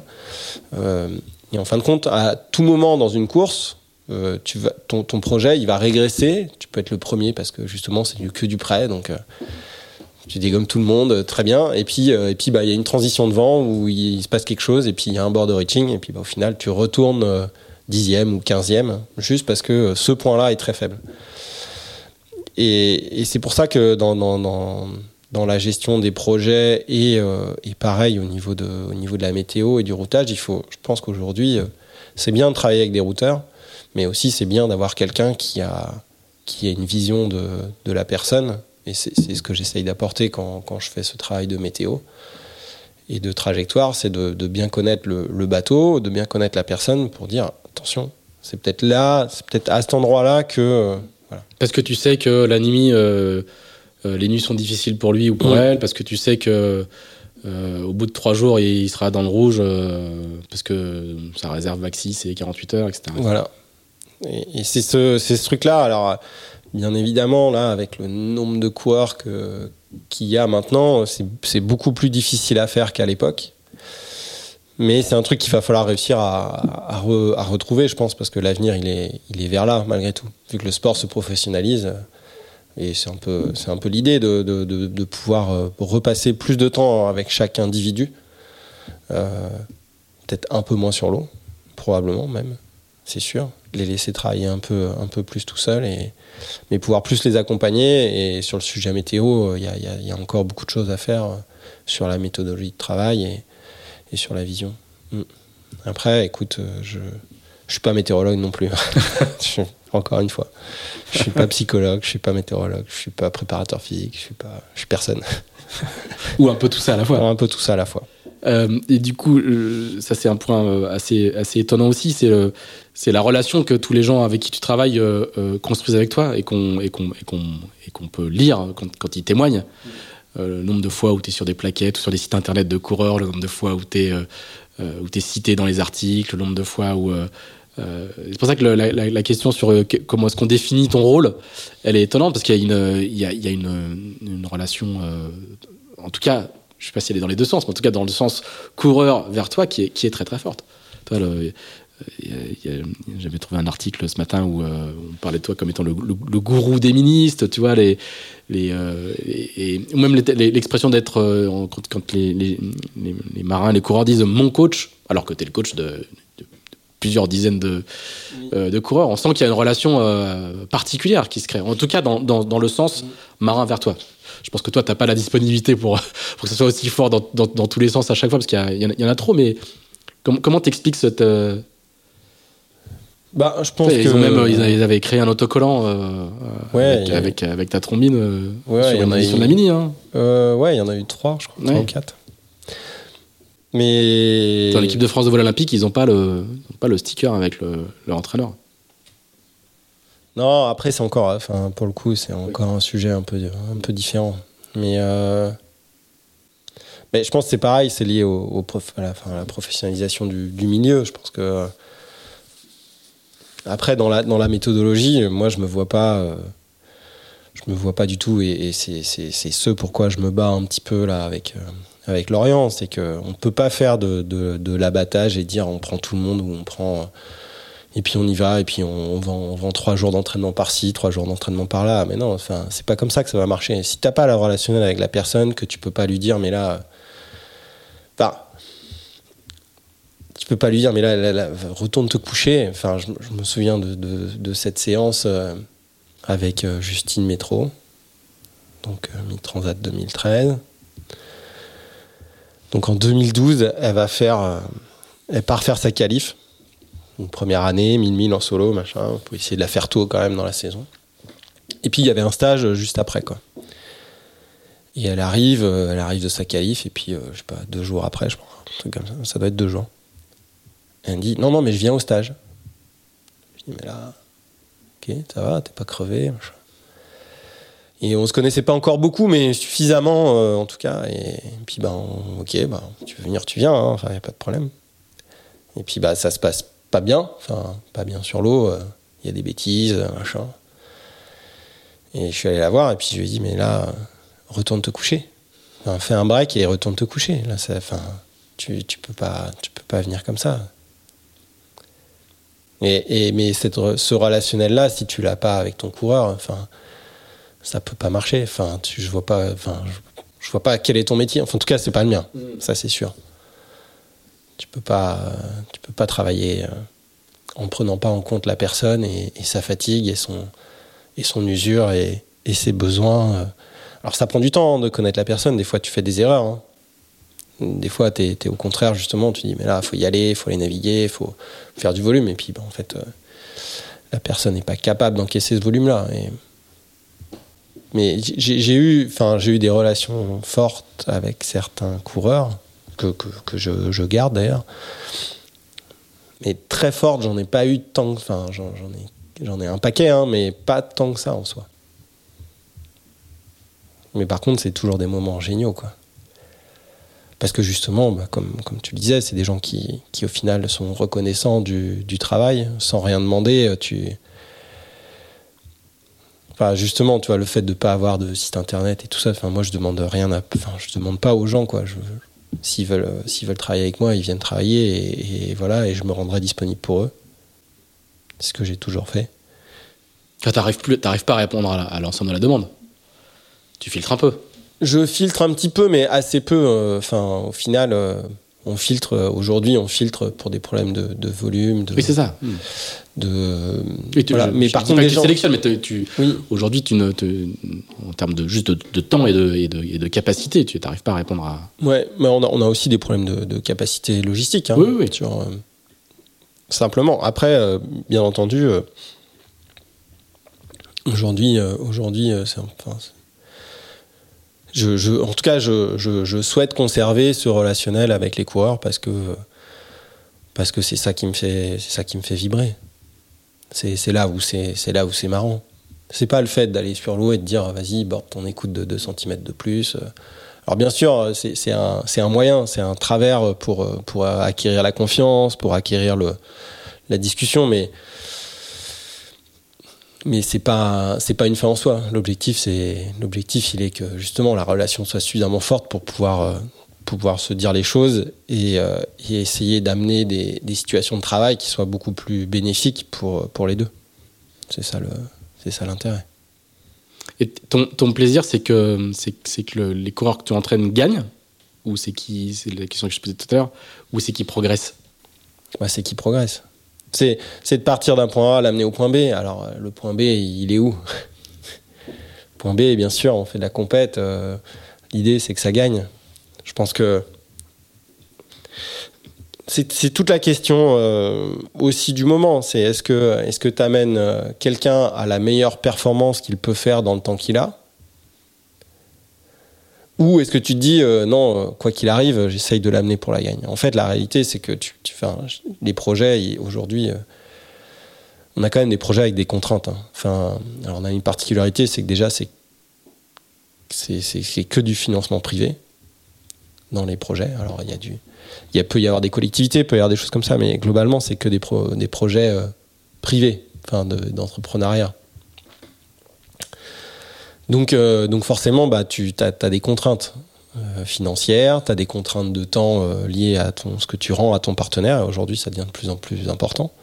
Le, temps, le temps à accorder au partenaire est, assez élevé par rapport à la partie sportive.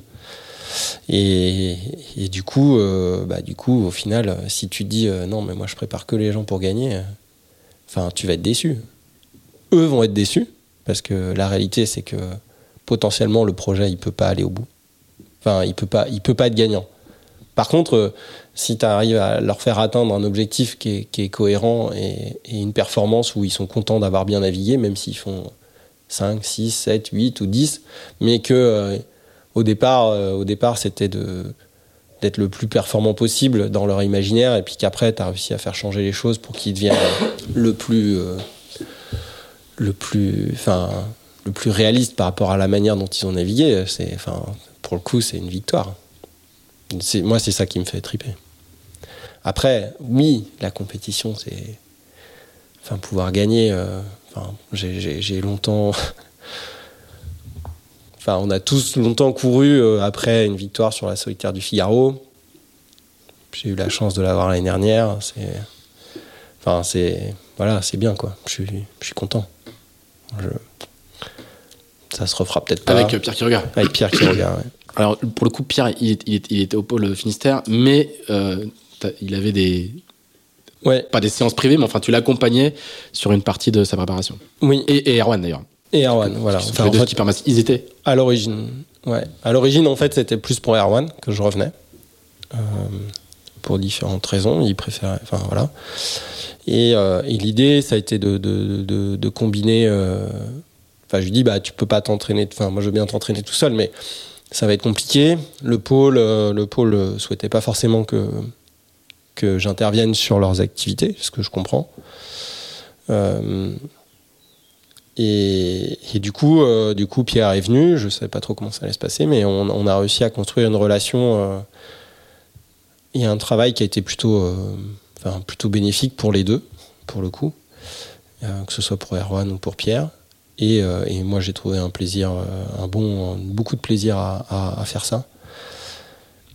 Et on a réussi à trouver un équilibre avec le, le fonctionnement du pôle, voilà, qui n'était pas forcément, pas forcément évident et qui euh, aujourd'hui a permis de, bah, de faire évoluer un petit peu les relations avec le pôle, avec Jeanne et, et Jeanne, c'est Jeanne Grégoire, hein, Jeanne Grégoire, ouais, directrice du pôle France. qui est devenue euh, directrice du pôle France. Enfin, du pôle Finistère course au large. Finistère. C'est un, c'est un pôle France, mais c'est. Et, et donc on a trouvé un, un bon équilibre et qu'on a qu'on qu'on réplique et, et ça c'est plutôt c'est plutôt sympa. ouais. Mais c'est pareil, ça a été une relation quoi. Enfin c'était c'était un moment assez assez sympa quoi. Il y, a- il y a des coureurs, quand, quand tu les as vus arriver et quand tu les as lâchés à un endroit, euh, sur un podium, euh, euh, en haut du podium ou à la dixième place, il y a des coureurs qui t'ont beaucoup surpris? Donc là, il y a- ça s'appelle un blanc. ça fait un blanc. ouais. Euh, oui, forcément, il y a eu des, il y a eu des, mais, mais bon, c'est plus sur la, c'est souvent c'est sur la mini transat, parce que. Gens qui- en gros, des gens qui se révèlent au large, quoi. hein. Oui, mais parce que la mini, la mini, est, la mini est à part. Enfin, au niveau météo, au niveau euh, maîtrise des différents paramètres. euh, Enfin, c'est c'est très différent. Donc, euh, donc je pense que c'est surtout ça. Après, sur les, sur les autres supports, euh, non, globalement, tu, tu vois à peu près où, vont être les gens euh, dans, le niveau, dans le niveau sportif. Quoi. Justement, après les premières courses de saison, en général, tu, tu vois à peu près comment ça va se passer. Après, tu essayes toujours d'améliorer, mais, mais voilà. Alors, tu as donné une interview à Voilier euh, récemment, où, euh, où, euh, où j'ai beau te connaître un petit peu, j'ai été hyper surpris de la fin, hein, de la chute de l'interview, où tu dis euh, pour l'avenir, trois solutions s'offrent à moi. Soit je continue, soit je vais vers de plus gros teams, ça je l'avais déjà entendu dans ta bouche, soit j'arrête un temps le coaching pour aller moi-même régater en Figaro, ou pourquoi pas sur la Mini Transat. Alors pour moi, ça c'est une révélation. quoi. Parce que tu es un coach qui court ou un entraîneur qui court, ce qui est, ce qui est assez rare au final dans la fonction d'entraîneur. Tu as toujours fait le Tour de Bretagne, un trophée map, euh, au moins une ou deux courses, euh, une, une ou enfin, de temps Oui, en temps, quoi, au oui, moins oui. pour aller voir le terrain euh, en vrai. Mais là, là en fait, je, lis, tu me dire si c'est vrai ou pas, je lis que tu, que tu voudrais faire un peu plus. quoi. Oui, oui, oui, bah, euh, oui, oui, c'est un vœu, c'est un vœu pieux peut-être. On verra si, si ça peut se faire ou pas. Mais, euh, mais oui, oui, pas- ce serait, ce serait une option de, de pouvoir euh, expérimenter euh, ce qu'on dit. Arrêter de dire- faire ce que je dis et pas ce que je fais. Mais Et ça fait longtemps que tu as, ce type de ce type d'envie, elle grandit petit à petit, ou tu te dis, bon, bah, maintenant c'est un passage, c'est la crise de la quarantaine? Peut-être, ouais. Non, non, bon, il y a eu une petite, une petite période pas très drôle et et euh, et ouais, ça me, enfin, ça me démange euh, depuis. Enfin, c'est la, la dernière préparation, la fin de préparation du dernier Vendée qui m'a bien, qui m'a bien plu. C'est la première fois où je me suis dit, bah là, si on, si on, si on me proposait, j'irais. Alors qu'avant, j'ai toujours sur, dit. sur un Vendée? Ouais. Ah mais bah, sur un Vendée, du coup, et je suis du coup sur d'autres choses. Enfin, tu vois. Enfin, tout me fait envie, en fait, en soi. Non, mais faire une solitaire, là, sur le nouveau bateau, c'est plutôt sympa, je pense. C'est- sûrement très dur et tu prends sûrement des tôles, mais, euh, mais par contre, euh, je pense que le bateau est assez marrant. Enfin, en tout cas, il est intéressant. Et, et sur, euh, et sur, euh, bah, sur une mini, euh, oui, bien sûr, ce serait marrant aussi. Enfin, tu vois, de, de pouvoir, euh, pouvoir régater, euh, voilà, c'est des projets qui sont plutôt sympas quand même en moyenne. C'est plutôt bon signe au bout, de, au bout de 20 années à faire ce métier-là, d'avoir envie de participer aux cours Ouais, pour lesquels tu pas. prépares des marins depuis, de- depuis presque 20 ans. Oui, après, je me, je me suis toujours refusé parce que, parce que justement, je voulais pas être frustré. Je suis pas frustré de, de ce que je fais, bien, bien, bien loin de là. Parce que, parce que si j'étais frustré, euh, je, je ferais pas ce boulot-là. Enfin, Mhm. je vais assez peu sur les départs de course parce que, parce que Jamais même. Oui. Très rarement. Très rarement. Parce que, parce que justement, ça fait un peu mal au cœur de, de- Tu te dis, bon, bah, je préférerais partir. Et puis ton, ton travail, il est fini à ce moment-là. Même s'il il reste des choses à faire, hein, mais, euh, mais globalement, 99% de ton boulot, il est terminé. Donc, euh, et après, c'est leur histoire. Mais, euh, mais oui, oui, bah, ça, fait, ça fait envie de, de changer un petit peu. Puis bon, euh, voilà, il y y a des passages comme ça où tu as envie de changer un peu de, point de vue ou d'activité. Ou voilà. Donc il y a, je, ça fait un petit moment que je réfléchis, mais euh, oui, oui, ça, ça, va, ça, va, ça va évoluer à un moment. Après, est-ce que ce sera coureur ou est-ce que ce sera euh, plus proche team ou plus proche, enfin plus, plus détaché et pouvoir me avoir du temps pour me rapprocher des gens, comme je disais tout à l'heure. Avoir plus de temps euh, euh, à terre pour pouvoir euh, mieux, mieux appréhender chaque, chaque individu voilà, quitte à passer un petit peu moins de temps sur l'eau, faire en sorte que, que le travail soit fait, mais, mais que ce soit pas forcément moi tout le temps sur l'eau. Je pense que ça aussi, ça me plairait. Donc, donc c'est trois options aujourd'hui qui, qui, me- qui me plaisent bien, quoi qu'il arrive. Après, coureur, coureur clairement, oui, ça me plairait parce que, parce que je pense qu'il y a plein de trucs encore à, à faire. Je pense que je, je- je peux encore faire des, des choses. Maintenant, euh, maintenant je ne le vis pas comme une frustration. Quoi. Non, non. C'est l'une des options. C'est l'une des options. Si elle me tombe dessus, tant mieux. en général, ça ne tombe pas dessus. hein. Bon, donc s'il y a des gens qui nous écoutent et qui ont, euh, qui ont des, un budget disponible comme ça et qui cherchent un coureur, euh, vous nous écrivez, puis on transmettra le. on tra- on transmettra. euh, Transmettez à mon agent. voilà, c'est ça. Tanguy, une toute, toute dernière question. Euh, le- là, euh, je, je pense qu'on va être, être écouté par euh, notamment des, des, des gens qui ont envie de faire le, le- la, la- not- not- notamment la mini transat. Je, je pense que c'est un, un bon départ d'écouter ça pour savoir, pour conna- pour connaître les parcours et connaître les, les- le- la manière dont il faut essayer de, de fonctionner correctement. Qu'est- Qu'est-ce que tu. Ils nous écoutent là, ils sont là depuis euh, un peu plus de deux heures. Qu'est-ce que tu, tu voudrais leur donner comme, euh, comme, comme conseil de base?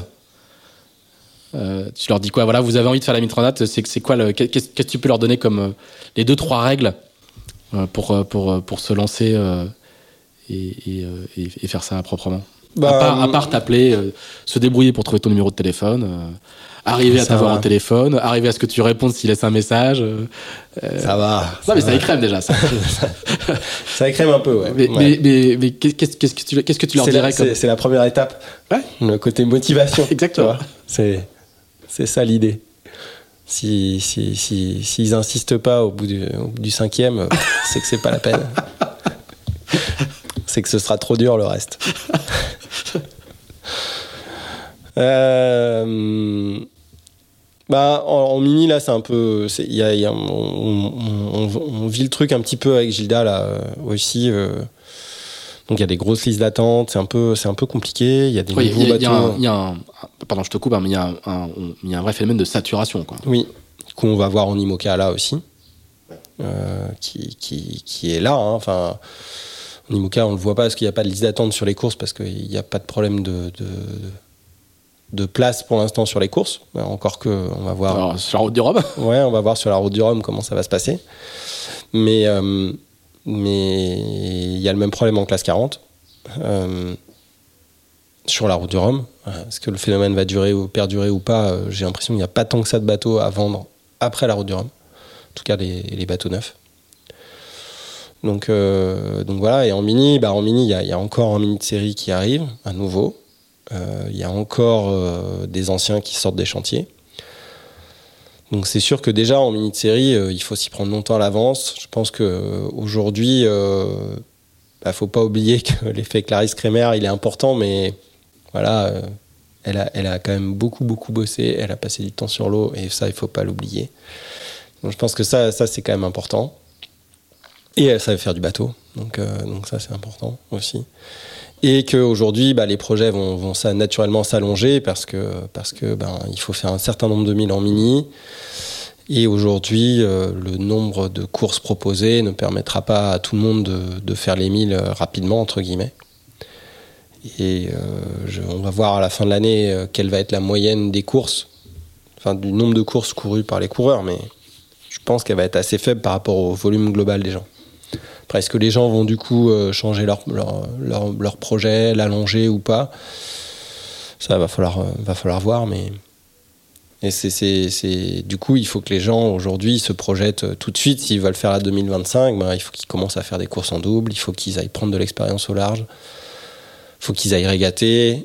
Bah, idéalement en mini, bien sûr, mais sur tout type de support. Et puis commencer à engranger un peu d'expérience. Donc le, le- je, je traduis. Donc ça veut dire euh, préparez-vous à prendre du temps Ouais. et ne, ne venez pas chercher une mini transat sur l'étagère qu'on consomme euh, en 18 mois. Et, et euh, c'est pas un produit de grande consommation. Il faut euh, il faut se préparer à ce que ça dure longtemps parce que ça se mérite. Je résume. Ouais, ça se mérite. Et puis, et puis je pense. Et puis pro- profitez-en. Oui. bah, Prenez le temps d'en profiter. Alors on a, on a eu, on a une, une, on a eu une, une génération là qui a été un peu euh, avec le Covid qui a été un peu particulière, hein, mais euh, mais euh, c'est- la génération la plus adaptable du monde hein, parce qu'ils ont eu la pandémie, les changements de planning en permanence, ils ont eu après le retard au départ, ensuite ils ont eu l'arrêt au milieu de la première étape, ensuite le volcan, enfin bon, c'est la génération la plus la plus adaptable du monde, mais malgré tout, il y, a- y a- eu dans, ce, dans ces profils-là des gens qui ont oublié. euh, en fait, ils viennent en se disant euh, je vais faire la mini transat et je vais avoir un objectif de performance. Or, euh, déjà, avoir un objectif de perf sur la transat, la mini transat, c'est quand même très compliqué. Il peut se passer des dizaines de choses. Alors, déjà, en course au large, il se passe des dizaines de choses, mais d'autant plus sur la mini où vous avez pas d'informations météo et tout ça. Et puis, euh, et puis, il faut pas oublier de prendre du plaisir euh, sur les courses d'avant-saison qui sont, qui sont géniales et prendre le truc pas à pas. Et si ça vous amène à faire la mini transat, ben, tant mieux. Si au final, après la Californie course ou après deux ans, vous vous dites, bah, en fait, j'ai besoin de plus de temps ou au contraire, j'ai pas envie d'aller sur la mini, ben, faut pas le faire pour le faire. faut le faire pour prendre du plaisir et, et s'amuser. Ça reste. euh, Enfin, ça reste. C'est pas qu'une case à cocher. Non. Non, non, Le voyage compte plus que le, la destination. Oui, je pense. Je cherche une, une phrase de chute. Après, euh, après, ça devient de plus en plus euh, compétitif et tout. Il n'y a pas de problème. Il y a des gens qui, qui trouveront leur compte. euh, Il n'y a pas de souci. Mais il faut pas partir pour ça. Je pense qu'il faut partir en se disant voilà, le projet, en fait, il est, c'est une belle aventure. Il y a plein de courses à faire. Il y a plein de choses à apprendre. Et, et pour moi, c'est c'est le truc premier. Quoi. S'il faut venir pour ces raisons-là. Faut, après, l'aspect compète, résultat, bon, c'est c'est encore, c'est encore autre chose. Si, s'il y a une perf sur la mini, c'est génial, mais faut pas, faut pas, faut pas être dans cette optique-là tout de suite, quoi. Je pense. Donc ton conseil, c'est sachez en profiter. Oui, oui. Et du coup, aujourd'hui, il faut prendre, faut avoir du temps parce que ça va prendre du temps de, de se qualifier et, et et ça peut ne pas être dans, dans le plaisir. Enfin, il y a déjà eu, il y en a eu 6 ou 7 qui sont pas partis la dernière fois, voire un petit peu plus parce qu'il y a sûrement des projets qui se sont arrêtés parce qu'ils voyaient qu'ils qu'ils ne partiraient pas. Mmh. Qui était sur les attentes, hein, c'est de ça Ouais. dont on parle. Ouais, ouais. Et, et le, le nombre va- risque d'augmenter cette année. Enfin, la prochaine fois, quoi. Mmh. Ça va être pire, a priori, vu le nombre de bateaux. Donc, euh, non, non, je pense que ça reste la série où c'est quand même le plus facile de. Non, enfin, c'était en tout cas la série où tu faisais le plus grand nombre de milles euh, sur une saison et il faut que ça le reste. Et c'est pour ça qu'il faut, profiter de ça. Après, euh, que le ticket d'entrée soit de la cour de la mini transat soit à 4500 000 ou, un truc comme ça, ça c'est pas très grave, je pense, pour le, système. Mais, par contre, il faut pas faut pas se projeter. tout- si, si, faut, se dire que euh, ça va prendre du temps. Ça va prendre du temps et, pour apprendre, il faut, du temps et prendre du plaisir. Si on est tous sous la contrainte, euh, c'est c'est- l'enfer, je pense. C'est déjà dur la course au large. Alors si en plus c'est sous la contrainte, alors là, c'est pas la peine. Donc voilà le message de conclusion. Prenez du temps et prenez du plaisir. C'est plutôt, c'est plutôt mal. Ouais. Bah oui, la voile reste un sport euh, de sensation, donc euh, même s'il y a beaucoup de chiffres, beaucoup de choses, euh, beaucoup de géométrie, beaucoup de. Mais, mais, mais ça reste un sport à sensation. Merci beaucoup Tanguy. Merci de, de- merci de m'avoir replongé dans mes souvenirs De jeunesse. une, une petite, euh, une petite vingtaine d'années. Euh, si vous nous avez suivis jusqu'à là, bah, merci beaucoup. J'espère que vous avez euh, passé un bon moment. N'hésitez pas, comme d'habitude, à me dire ce qui va, ce qui va pas, nos tics de langage, les du coup. On a encore dit trop de fois du coup, Tanguy, je peux te le dire hein, d'ores et déjà. Souvent des remarques sur le sur l'expression du coup, mais c'est très dur de, lut- de lutter contre. Euh, N'hésitez pas à, à mettre euh, à mettre des commentaires, à mettre des étoiles euh, sur Apple Podcast et euh, je crois qu'on peut en mettre aussi sur Spotify maintenant. Et puis on se retrouve dans 15 jours avec un invité qui reste à qui reste à trouver. Je sais je sais quel est l'invité dans un mois, mais je n'ai pas dans, dans 15 jours, je l'ai pas encore. Merci, salut Tanguy. Salut, merci. Merci d'avoir écouté ce nouvel épisode d'Into the Wind produit par Tip Shaft. Si vous l'avez apprécié, n'hésitez pas à le partager, n'hésitez pas non plus à nous dire ce que vous en pensez en bien ou en mal. On se retrouve dans 15 jours pour un nouvel Into the Wind. À bientôt!